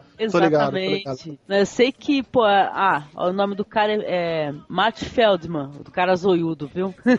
então, e eu sei que o, o filme tem umas piadas assim que é- são impossíveis. Os caras resolvem fazer uma peça lá, um de teatro, na, na qual eles vão fazer é, alusões a, a Hitler, né? Como se Hitler estivesse cantando e tal. Um bagulho meio nazista, assim, achando que vão ter uma tremenda de uma rejeição, só que não rola, né? Vira mó Ah, eles- sucesso. Eles pegam um cara que é um, o pior canastrão que você possa imaginar para ser o Hitler, né? O cara que canta mal, dança mal, é, não interpreta, é completamente ridículo. No final o público adora, né? Porque o público acaba encarando aquilo como uma grande, uma grande palhaçada. E aí, em vez da peça ser um fracasso, vira um tremendo sucesso. Só que eles precisavam que a peça fosse fracasso, né? Na verdade. Não é o que eles queriam, né? E, pô, o Dudu, que curte muito, assim, anos 80, eu acho que você também deve gostar dos filmes com Gene Wilder, né? Que tem a Dama de Vermelho, etc, né? Sim, sim, sim. É que tá. São, aquela cena da Dama de Vermelho, inclusive, acho que deve tá, entrar facilmente num top 100 melhores ou grandes momentos do cinema de todos os tempos, entendeu? A musiquinha e ela passando em- na- no- com o vento soprando e tal, não sei o que. Agora, Angélica, eu vejo, vi todos esses filmes há muito tempo atrás. Eu não me lembro. Eu sei que eu assisti esse Primavera pra Hitler, eu sei que eu assisti o Jovem Frankenstein, esse da Dama de Vermelho, mas honestamente, eu não tenho recordação nenhuma. Bem como aquele outro clássico dos anos 80 da Mulher Nota Mil. Eu não me lembro de quase nada desses filmes, entendeu? Ah, eu só Faz lembro, assim, também de passagem e tal, né? Eu lembro que eu gostei, mas eu não sei se eu assistisse de novo hoje eu continuaria gostando. Porque tem É. muito filme que é melhor você não ver de novo, pra você É, não tem, se tem filmes que tem a tal da regra dos 15 anos, não é isso? Não assista É. depois dos 15. Eu tava. Assim, eu sempre curti muito filmes dos, dos Trapalhões, né? Aquela prime... Aqueles primeiros filmes quando eles eram ainda engraçados. Sim. E aí, como a Globo Filmes lançou agora todos os filmes de novo, eu comprei alguns em DVD. E um dos que eu fu- quis assistir, porque eu lembro que eu gostei pra cacete, foi Os Trapalhões na... e as Minas do Rei Salomão. Que era um filme que eu achava que era muito legal, que eu achava que era muito engraçado, que tinha o cachorrinho do Didi, e o cachorrinho morria e no final ele voltava a viver. Ah, esse eu quê. chorava no final, menino. Eu lembro Eu que eu era também, pequena e chorava. exatamente isso. Eu, eu tinha essa lembrança de que o cachorro morreu, eu chorei, e quando o cachorro volta a viver, ele joga no cachorro pra cima comemorando. Eu lembrava disso. Eu fui ver o filme de novo. O filme é uma merda impressionante. Não tem roteiro, nada faz sentido. Eu não vou nem questionar na atuação, entendeu? Porque eu sei que não era pra ter atuação. Mas a história em si não faz sentido. É uma pincela uma coisa dali, uma coisa de lá, mistura tudo e você vai se deixando levar. É uma merda insuportável. Em compensação, eu reassisti nessa mesma onda o Cangaceiro Trapalhão, que o Didi meio que faz o papel do, do Lampião, se passa por Lampião, a pedido do próprio Lampião e tal. E é um filme que continua sendo legal ainda hoje. Mesmo tendo uma coisa meio datada, ele continua sendo engraçado, porque ele tem um roteiro, ele foi dirigido por alguém de verdade, acho que foi é, roteiro Doc Comparato e direção do Daniel Filho, uma coisa dessa. Ele tem atores de verdade que interpretaram, e aí continua funcionando. Muitos desses filmes que eu comentei lá dos anos 80, eu tenho muito receio de ver de novo hoje e achar que não faz sentido algum, achar que seria uma grande merda. Ah. O Picardias Estudantis que eu falei antes, eu assisti ele recentemente e ele continua sendo legal, assim. Não é maravilhoso, mas continua sendo legal. Agora eu não sei se eu teria coragem de fazer isso com outros filmes que eu gostava tanto naquela época. Tipo o Elvira que a gente falou mais cedo. Eu não sei Ah. se eu acharia Elvira legal hoje em dia. Ah, eu reassisti o Elvira, cara, não faz muito tempo não, e eu gostei de novo, cara, do Elvira. É uma vacalhação do caramba, mas eu gosto daquela referência ao cine trash que tem no filme e tudo. Eu gostei, no final de contas eu gostei. Eu acho muito apelativo, mas eu gostei, cara. sounds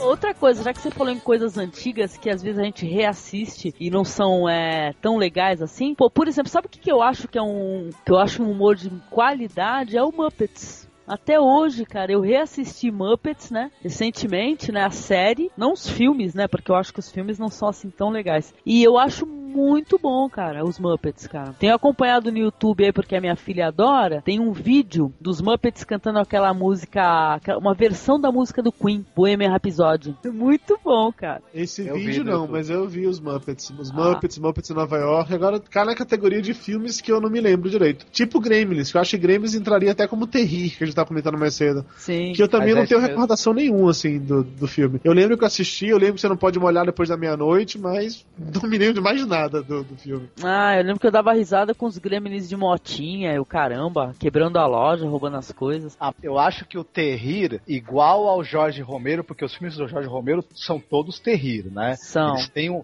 E, Humor e o- voluntário até, né? Mas, Exato. cara, ele não se levava a sério. Eu, eu tenho que pra mim que o Jorge Romero ele se levava a sério. Ele não queria fazer aquilo pra ser engraçado. Eu era engraçado porque era tosco. Mas eu não acho que ele queria ser engraçado. Não, o Romero, eu acho assim, né? Já que vocês falaram nele, eu acho que o cara, ele, ele queria dar uma cutucada, entendeu? Tem um lance meio político também, Romero, entendeu? Tem sim, o tanto que o primeiro, The Night of the Living Dead, tem até referência, assim, o filme, muita gente que assistiu, o pessoal já falou até aqui no cast e tudo, tem um- uma crítica contra racismo caramba no filme. Então, mas esse, ele, ele- porque o, o zumbi, ele é a metáfora pro alienado, né? E tal. E não não é à toa que tem muito alienado que adora filme de zumbi, inclusive. Tal. Mas o, a tosqueira que eram os filmes do Romero, a- e até hoje eles têm uma cara meio tosca, causa humor. Ele vi- virou terrir, né? Mesmo que ele não quisesse, já virou. E outro cara que é o rei do terrir é o Sam Raimi, né? O Noite Alucinante é, o- eu acho que é o máximo do terrir. Sim, né? com certeza. Noite Alucinante 1, 2 e 3. Especificamente, eu diria até o 3. O 3. Porque o 1 e o 2 é, é forçado, assim, mas o 3 é quando ele vai além. Porque o 3 Caramba. não tem como você não rir daquela porra da- daquelas caveirinhas, entendeu? Não, e tá uma mistureba as caveirinhas. Tem uma hora que é uma animação, sei lá, uma hora é pessoas, né, com uma roupa de caveirinha. É uma vacalhação mesmo, é muito legal, eu gosto. Noite Alucinante 3, eu acho que tá naquela categoria de filmes que eu adorei, que eu gosto pra cacete, agora que eu teria medo de assistir de novo hoje em dia. um monte deles, né? Mama! Mama!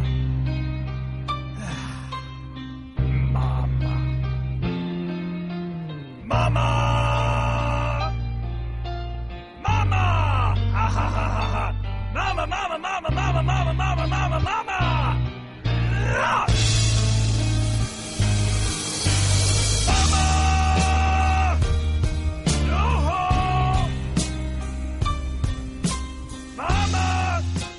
Quer ver o que eu posso indicar pro Dudu? Se é que ele não assistiu ainda, essa, esse filme da Meryl Streep com Alec Baldwin, simplesmente complicado. Assistiu esse? Não, não vi esse filme ainda não. É não muito ainda não. engraçado. Tem umas cenas hilárias, assim. Sabe, recentemente, o que eu assisti, eu fui no cinema pra ver esse, foi o que aqui no Brasil ficou com um maravilhoso nome de Uma Noite Fora de Série, com Steve Ah. Carell e a Tina Fey. Que assim, eu fui assistir esse filme e eu achei muito legal, sabia? Tá, eu tava com expectativa zero, eu só gosto dos atores, eu achei muito interessante, muito divertido, assim, também. É, Eu achei legal abordar um casal de um jeito diferente, porque normalmente a gente vê em séries, em filmes como um todo, os casais se conhecendo e se apaixonando. Aqui a gente vê um casal que tá casado há mu- muitos anos, tem filhos e que a relação cai naquela coisa monótona, assim. Tem cenas sensacionais da, de que eles vão chegar pra dormir depois de ter tido a, a noite de encontros que tem uma vez por semana, e aí ele tá deitado na cama esperando ela chegar, ela vem já com negócio lá na boca, tipo uma espécie de um aparelho pra dormir. Ele falou: Ah, você tá com aparelho? Eu achei que a gente ia ter sexo hoje.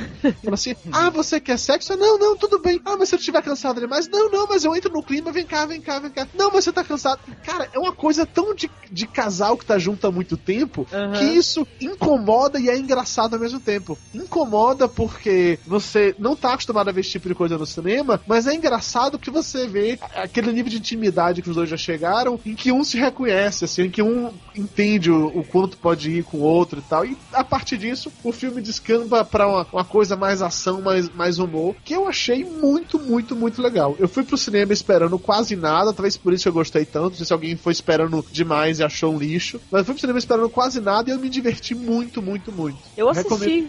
Esse daí eu assisti, é, é, é a Date Night, né? O nome do filme em inglês. Isso, Date Night. Então, eu gostei, pô. Aparece o Mark Wahlberg, assim, muito bonitão, assim. Você gostou porque ele tá sem camisa o tempo todo. Inclusive, é sensacional que toda hora que ele aparece, ele tá sem camisa. E o Steve, o Steve Carell, ele vai se incomodando com isso. Não, a mulher do cara, ela- o Mark Wahlberg abre a porta assim, a mulher do cara nem olha pra cara do Mark Wahlberg, só fica olhando pra ele, né? Oi, tudo bem? olhando pro abdômen. E é legal que isso vira piada recorrente no filme, né? Essa história dele estar sem camisa é repetida algumas vezes. Sim. Até que no final, quando o Steve Carell perde a paciência, falou: Ok, vamos fazer outra coisa, mas primeiro, coloca uma camisa! Não, e desce uma mulher muito bonita assim pela escada, né? E tudo. Aí, ó, olha sua camisa ali, tava com a mina, né?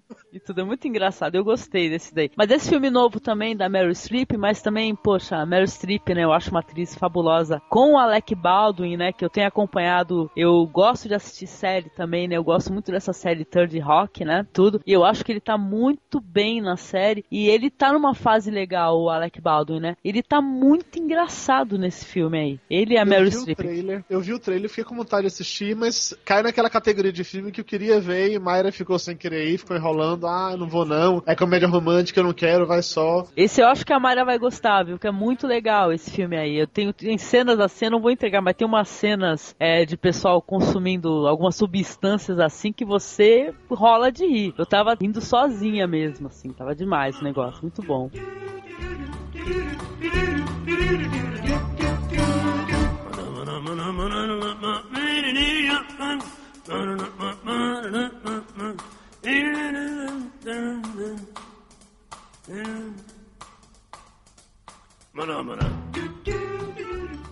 O Edu, eu sei que ele, ele curte um filme chamado, acho que é Black Dynamite. E aí, quer falar sobre o filme, Edu? Que a gente falou bem, um, bem de passagem, assim, em outro podcast. Esse filme ninguém conhece, sei porquê, mas quem assistiu, ao menos falou pra mim que é genial o filme. Que ele é bem paródia também e não é aquele exagero que tem nos filmes como aquele Liga de Justiça horroroso lá. Ele não fez muito sucesso, mas ele ganhou até prêmio. Eu citei isso aqui no podcast lá do filme de marcha uma vez também. Aham. Esse filme, tipo, pra quem quiser assistir um filme se divertir, com ação, que eu gosto bastante de comédia de ação, Hum. agora tá saindo bastante no cinema. Daí eu recomendo esse filme. Quem puder assistir, Black Dynamite é muito bom. Tem paródia, tem erro de câmera de propósito, os atores fingem que são ruins. É bem interessante. tá? Será que eles Até- fingem que são ruins ou são ruins, hein? Tem até a Senio, a Senio Hall, que era do um amigo do. Da Ed Murphy no Príncipe de é. Nova York, né? É, que também Eu- fazia outros papéis com maquiagem no filme. Tem que assistir porque tem gente que não vai gostar, mas quem gosta de comédia de verdade vai adorar. É, o Edu falou pra mim que tem uma cena que o cara não é nem que ele tá fazendo sexo com 13 mulheres, é, uma, uma por vez, é tudo ao mesmo tempo, né? É genial. Fabuloso, cara.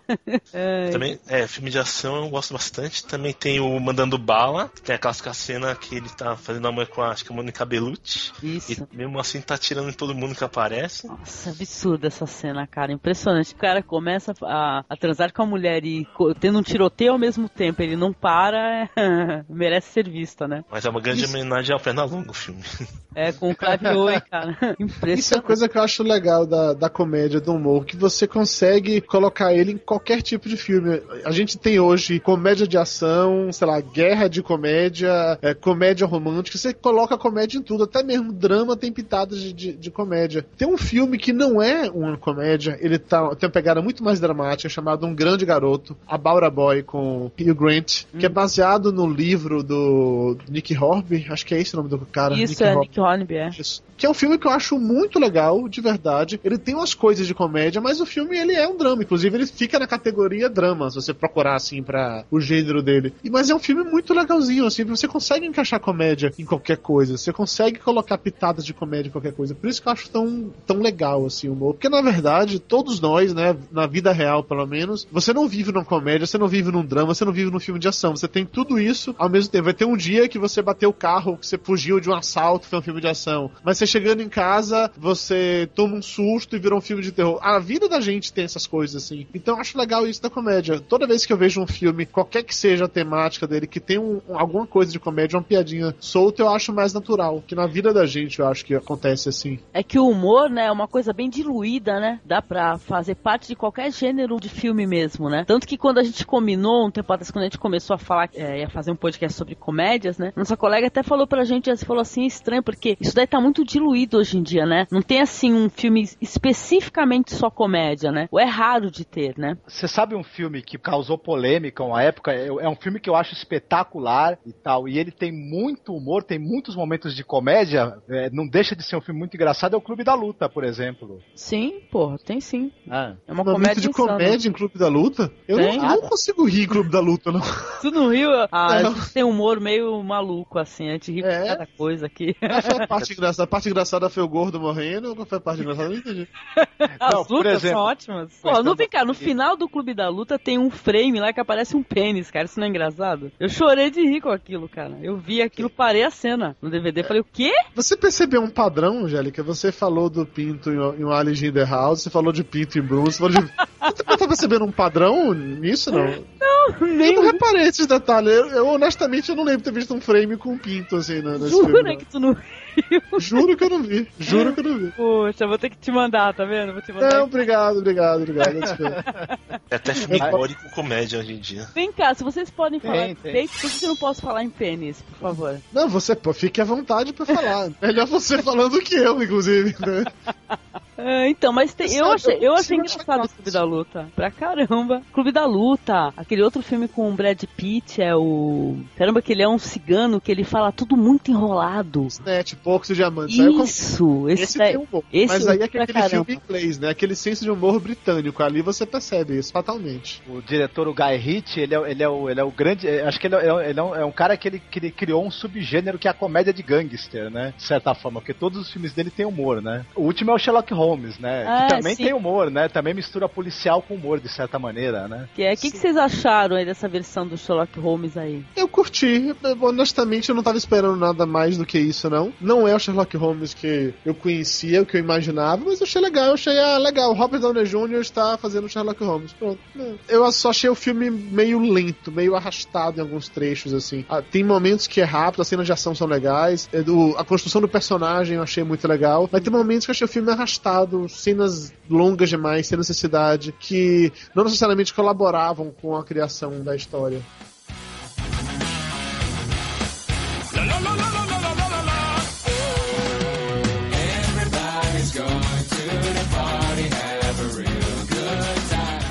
Eu acho que um caso clássico de comédia de ação é toda a quadrilogia Máquina Mortífera. Porque o primeiro filme ele ainda é mais sério, ele não tem aquela coisa mais de drama, mas do segundo em diante vira uma galhofa foda, assim. O personagem do Mel Gibson, depois que ele curou seus traumas, vamos dizer assim, ele passa a ser o alívio cômico da série, depois entra, cada ator que entra novo na série se torna um alívio cômico e vira uma comédia de ação. Tem cenas de ação, tem cena de porradaria, tem sangue, tem altas coisas pesadas, Isso. mas além de tudo tem humor, muito humor. Então, outro, outro personagem do, do Máquina Mortífera que acabou entrando na série pra ser o- um pouco o lado do humor é o Joe Pesci, né? Joey Pesci, é. Com Exato. E, e é interessante que, assim, no- na primeira vez que ele aparece, tem um motivo pra ele estar ali. Já que a história gira em torno dele e tal, ele é a testemunha. Mas nos outros filmes ele não tem razão nenhuma pra estar lá. Ele tá lá só porque é pra ser engraçado. Bem como o Chris Rock no último. Não tem motivo nenhum pra estar lá. Ele tá lá só pra ser engraçado. Porque a existência ou não dele na história não alteraria em nada, na verdade. É só pra ser engraçadinho. É o Chris Rock que participa daquele filme lá, O Quinto Elemento? Ou é outro ator? Aquele eu acho que é o Chris Tucker.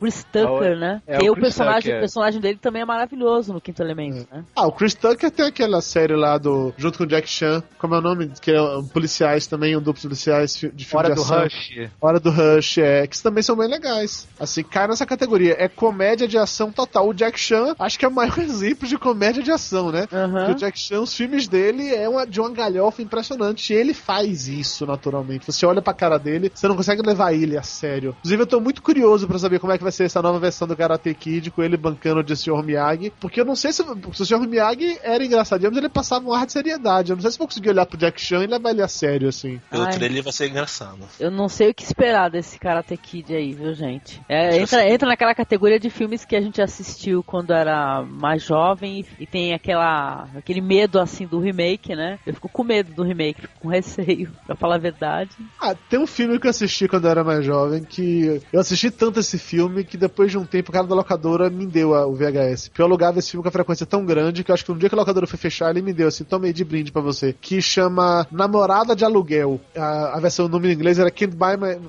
Can't Buy My Love, eu acho que era isso. Que era com o Patrick Dempsey, que hoje é o Mac Dream lá do Grey's Anatomy. Vocês já assistiram esse filme alguma vez? Ai, caramba, eu assisti um outro, outro namorado de aluguel, na verdade, eu acho. Assisti faz tempo isso. É, esse daí- esse daí eu não lembro. Era um clássico. O cara, né, o Patrick Dempsey, que é, de novo, o Mac Dream do Grey's Anatomy, ele era um nerd, totalmente nerd, que não pegava ninguém, não comia ninguém, não fazia porra nenhuma com ninguém. E ele queria ser popular no colégio. E aí ele tava juntando dinheiro pra comprar uma luneta, eu acho, uma coisa assim. É uma coisa bem, não sei se era uma luneta ou se era um microscópio, era, era algo bem de nerd, assim. Quando ele tá lá no shopping pra comprar isso, ele vê que a menina mais popular da escola tava numa loja em frente, passando por algum problema relacionado com dinheiro. Aí ele chega lá, ele dá esse dinheiro pra menina pagar a dívida, qualquer que fosse, e faz um acordo com a menina que, por isso, que ela teria que fingir que é a namorada dele durante duas semanas. Então eles saem juntos, né, como se fossem namorados, encontram realmente e tal. E por conta disso ele se torna um cara muito popular no colégio, porque as pessoas param de vê-lo como nerdão, assim. Aí ele muda pra caramba. Aí é claro que no final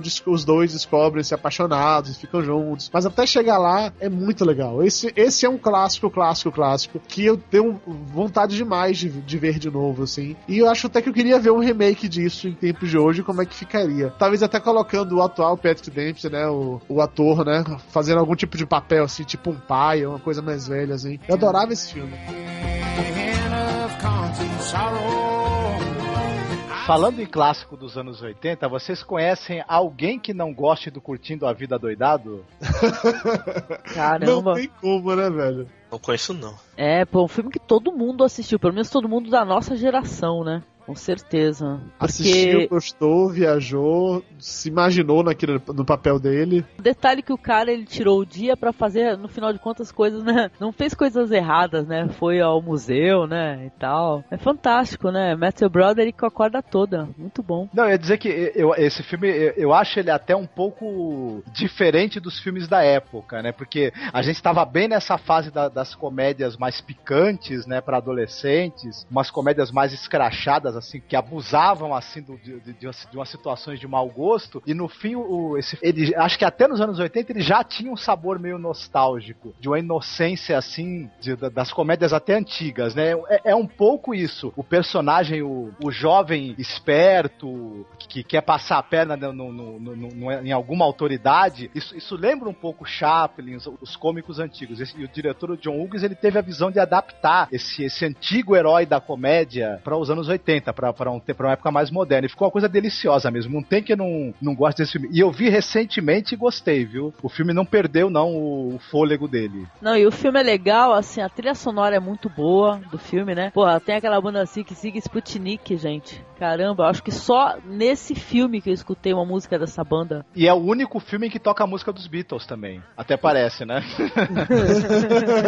Você lembrou agora o John Hughes? O John Hughes ele é um clássico diretor de comédia dessa época, assim, diretor e roteirista. né? Ele fez uma cacetada de, de filmes assim, que fizeram parte da vida de todos nós. É Garota É. de Rosa Choque, né, pô? Garoto de Rosa Choque, Clube dos Cinco, Gatinhas e Gatões, o Antes Só do que é Mal Acompanhado, que é. Eu falei dele recentemente no, no Papo de Gordo, que é o Steve Martin e o John Candy é, pegando carona pra atravessar os Estados Unidos, entendeu? Tem uma cacetada de filme. O próprio Esqueceram de Mim é, foi escrito por ele. Ele fez a comédia dos anos 80 e 90 pra todos nós. Foi o homenageado do Oscar, né, o John Hughes, né? Exatamente. Muito merecidamente. Sim. An- Antes só do que mal acompanhado, é uma das minhas comédias preferidas. Um filme que eu tenho, assim, verdadeira adoração por ele. E sempre que eu assisto, eu me acabo de dar risada. Aí o Steve Martin tava engraçado, né? E ele É. e o John Candy, então, foi uma química perfeita. A gente Pô, gravou, Marcos, recentemente lá no Papo de Gordo, dois episódios especiais falando de gordo no cinema. Fazemos, fizemos um só sobre o John Candy e outro que saiu hoje sobre o Kevin Smith. E a gente começou a relembrar essas comédias clássicas, assim, do, do John Candy, vários, vários filmes que eu não consegui nem associar o fato dele, porque eu não consigo me lembrar o nome, entendeu? Vários filmes que você para pra lembrar, assim, e você lembra de cenas, mas não consegue lembrar o nome. Por exemplo, o Quem Vê Cara Não Vê Coração, que é o Uncle Buck, do John Candy, que era um outro filme também que eu vi milhões e milhões de vezes e eu não conseguia me lembrar do nome dele. O, o outro também do, com John Candy que eu adorava, que era Chuva de Milhões, com. Como é o nome dele agora? Richard Pryor, que o cara ganha 30 milhões e tem de gastar em 30 dias pra poder ganhar 300 milhões e tal. Vários e vários filmes muito legais dessa época. Outro assim. comediante fantástico, né? O Richard Pryor, né, cara? Eu assisti muitos filmes desse cara, muito legal mesmo, cara. Tu falou do John Candy e tudo, eu lembrei que o John Candy, eu acho que ele tem uma ponta naquele Irmãos Cara de Pau, não tem? Tem, mas todo mundo faz uma ponta em música de pau, né? Uhum. O John Candy. Pois é. Inclusive, essa piada, eu repeti essa piada, essa piada foi feita no Papo de Gordo, tá? Desculpa aí, eu sei que eu roubei ela de alguém. Mas olha, Edu, você falou do Kevin Smith, outra tremenda comédia é o Balconista, né, por sinal. Sim, Pô, fantástica. Uma, uma comédia assim que ela é sustentada mesmo nos diálogos, muito inteligentes, né? Muito Um engraçado. diálogo que eu coloquei no, inclusive de novo citando o, no- o Papo de Gordo, que eu coloquei no Papo de Gordo, que é um diálogo que ele é tão nerd, mas tão nerd, que você chega a se contorce de tão nerd que ele é, que tá os caras comentando a questão da, dos operários que construíram a Estrela da Morte. Cara, aquilo é muito surreal. São dois nerds que começam a discutir política em Guerra nas Estrelas, falando, olha, não, porque na primeira Estrela da Morte estava pronto. Então quando ele explodiu, só quem morreu lá eram pessoas que realmente tra- trabalhavam pro Império, mas na segunda não. A segunda Estrela da Morte eles estavam em construção, então tinham operários comuns que estavam fazendo aquilo. Na hora que explodiu, pessoas comuns morreram à toa. A rebelião foi responsável por isso. Cara, é uma discussão que, que é tão louca, é tão pirada, que você tem que ser aquele nerd tarja preta na alma, entendeu? Pra achar aquilo interessante. E eu acho aquilo interessante. Esse diálogo, ele parece saído de um filme do Tarantino, né? Esse Total. diálogo. And that's a real good sign.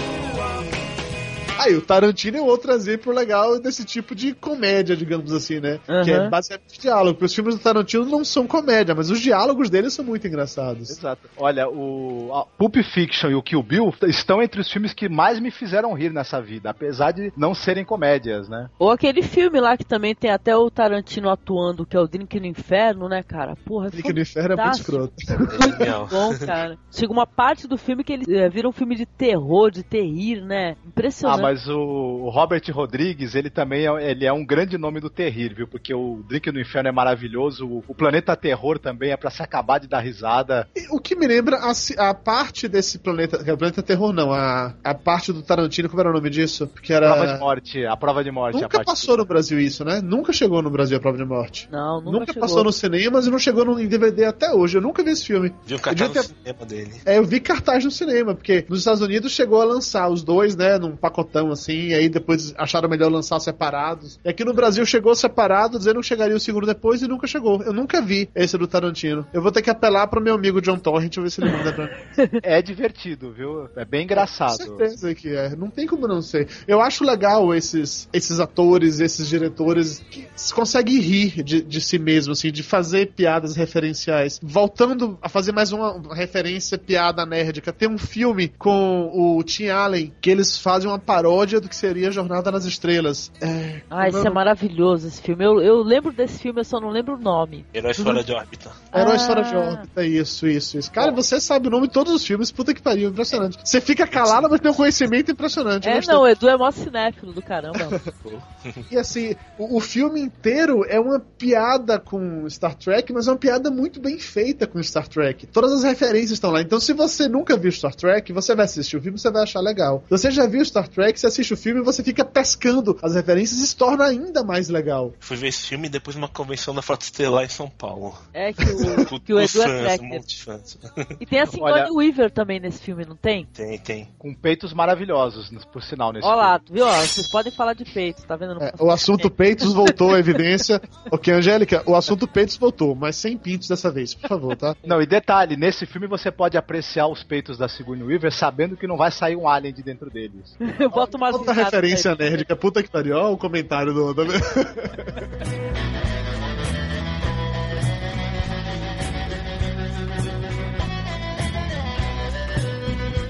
Esse daí que o Eduardo comentou também é interessante, assim, porque o humor japonês, né, cara? O que, que é isso, né, Edu? O humor japonês. É, tem uma diferença, né? O, como os caras fazem humor também, né, Edu?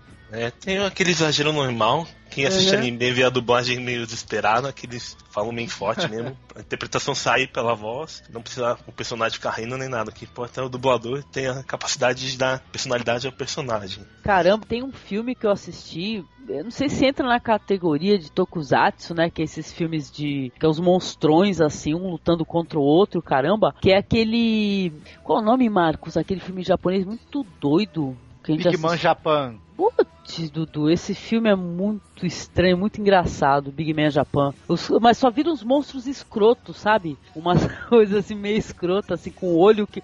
O monstro que vai e joga o olho no outro, o olho com uma cordinha, sei lá, com uma membrana. Muito podre, assim. E a transformação do cara também é impressionante. O que, que é aquilo lá?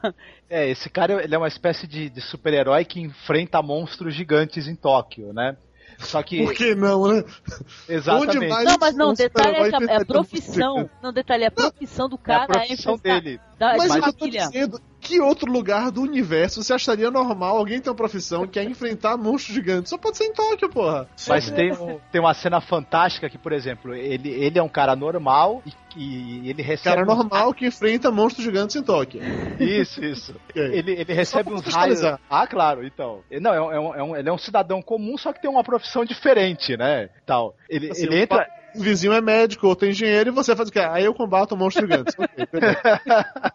Mas é isso mesmo. E, e ele, pra se transformar, ele entra, ele recebe os raios de uma máquina que ele fica gigante. Só que aí é que tá, ele, quando ele fica gigante, ele usa só uma cueca. E como é que ele faz? Ele, ele entra dentro da cueca gigante, recebe os raios e cresce dentro dela.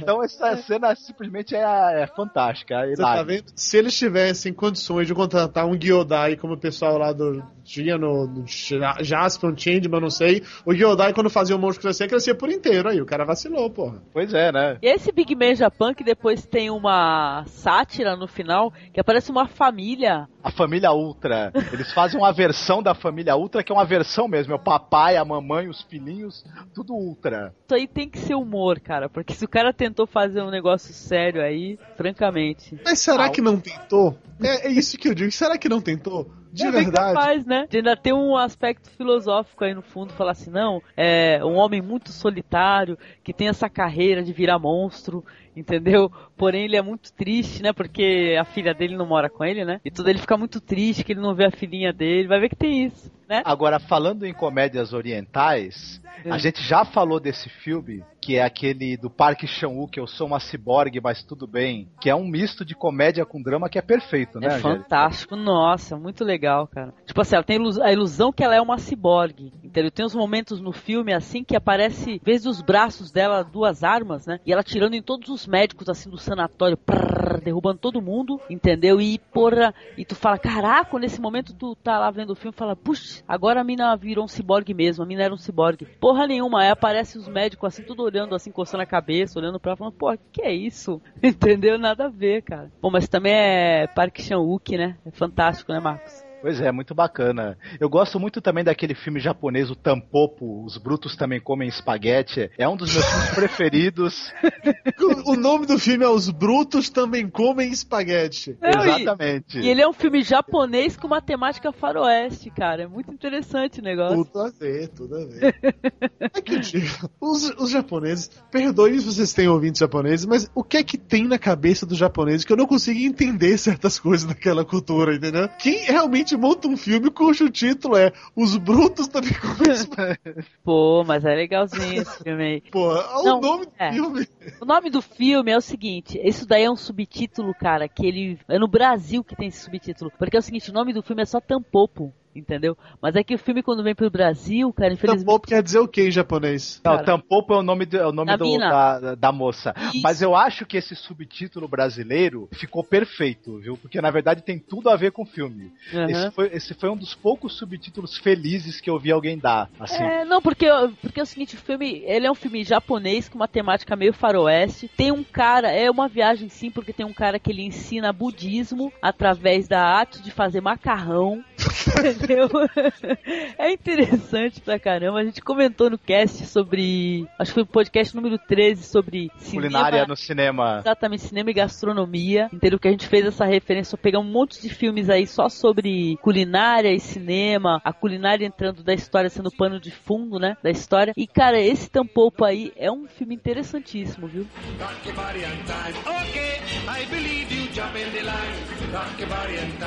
Okay, I believe you jump in the Olha, antes da gente encerrar, a gente não pode deixar de falar do Alex de la Iglesia, viu? É, não, é. o seguinte, cara. Alex de la Iglesia tem um filme chamado É o Dia de la Bestia. É esse, Marcos? Ah, sim, o Dia da Besta, né? Exatamente, cara. É humor negro, entendeu? Muito bom. Não, basicamente é um padre que ele faz uns cálculos, pesquisa a cabala, pesquisa os do Antigo Testamento e ele, e ele descobre a besta, o anticristo, vai, vai se encarnar no mundo, né? E uma criança e tudo. E ele precisa descobrir onde é. E ele acha que a maneira dele conseguir descobrir onde tá o demônio e atrair a presença do demônio pra perto dele é fazer um monte de maldades. Quer dizer que o padre, cara, ele começa a esvaziar pneu, vai, entendeu? É humor negro, quer dizer que vai rolar de tudo. E esse filme tem. O, o padre se une a um metaleiro, entendeu? Fortão assim e tudo, cabeludo de uma loja lá. Não acho que não é nem CDs, né? Tem vinis, né, Marcos? Isso, ele se, se une a um, a, um, a um metaleiro que tem uma loja de, de vinil falida e, e vive, e vive sustentado pela mãe. né? E se junta também com um, um apresentador de TV que tem um programa esotérico fajuto, um cara que é um tremendo de um, de um- de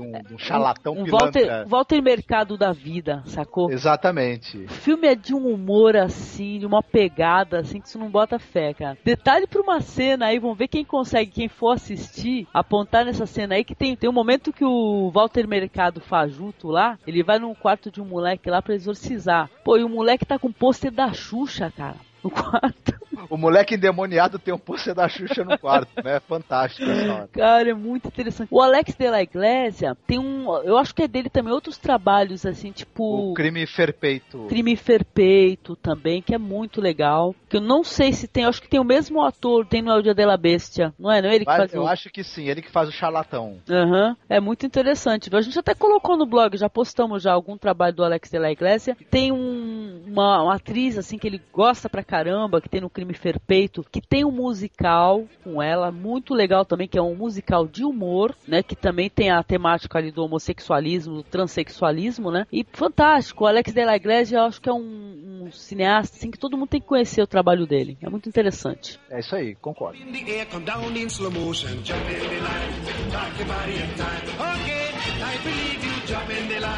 é atrás de comédia, mesmo passatempo, você se divertir. Às vezes você está mal-humorado, quer externar alguma coisa, dá pra assistir uma comédia, que seja boa, né? Pode ser qualquer uma. Daí é bom você conhecer comédia do mundo todo, que é, tem umas diferenças. Que se não só ficar na americana não, não vale a pena. Uhum. Que- tem que ir pra Ásia, e filme indiano, de comédia é meio diferente também. Filme brasileiro, como eu gostei do casamento de Romeo e Julieta, que achei bem engraçado. que Também é comédia romântica. É isso.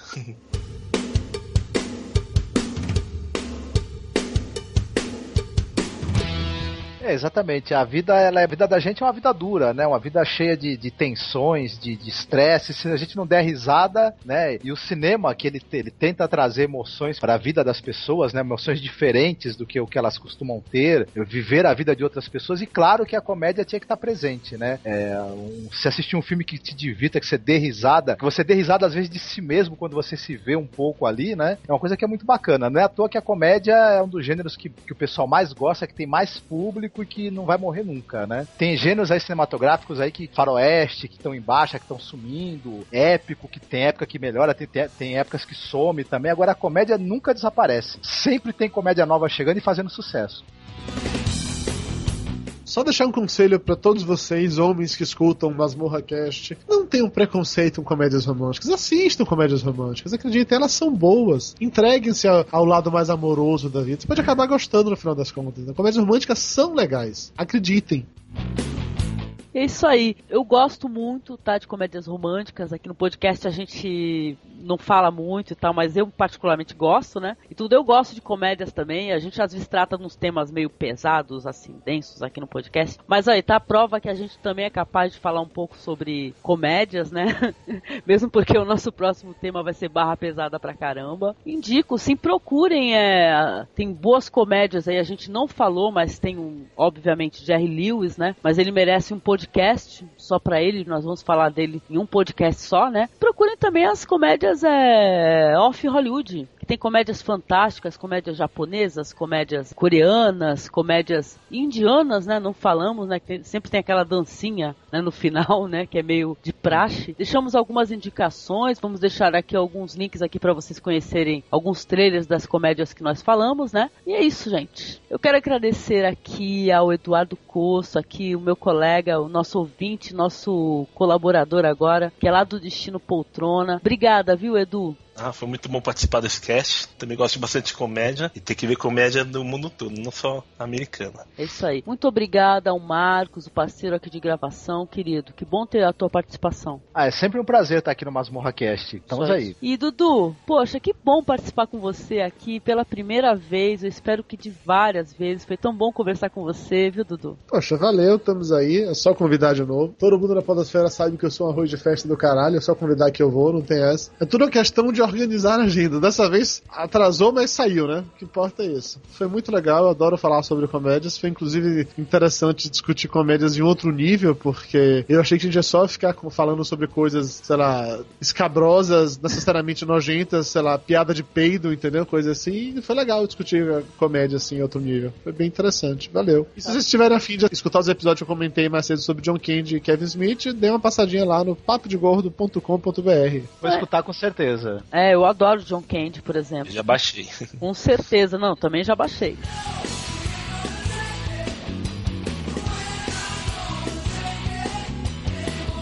E é isso aí, pessoal. Quem quiser mandar e-mail pra gente, pode mandar e-mail pra contato.cinemasmorra.gmail.com. Nós temos lá a nossa comunidade no meu podcast, nossa comunidade no Orkut, tá? Participem, comentem e digam aí quais filmes que vocês achavam que tinham que estar encaixados aqui no gênero, tá? Então, um abraço a todos, queridos, e boa noite, tá certo? Boa noite a todos. Falou. Valeu, valeu. will stick you in the dock, and you won't a come a back.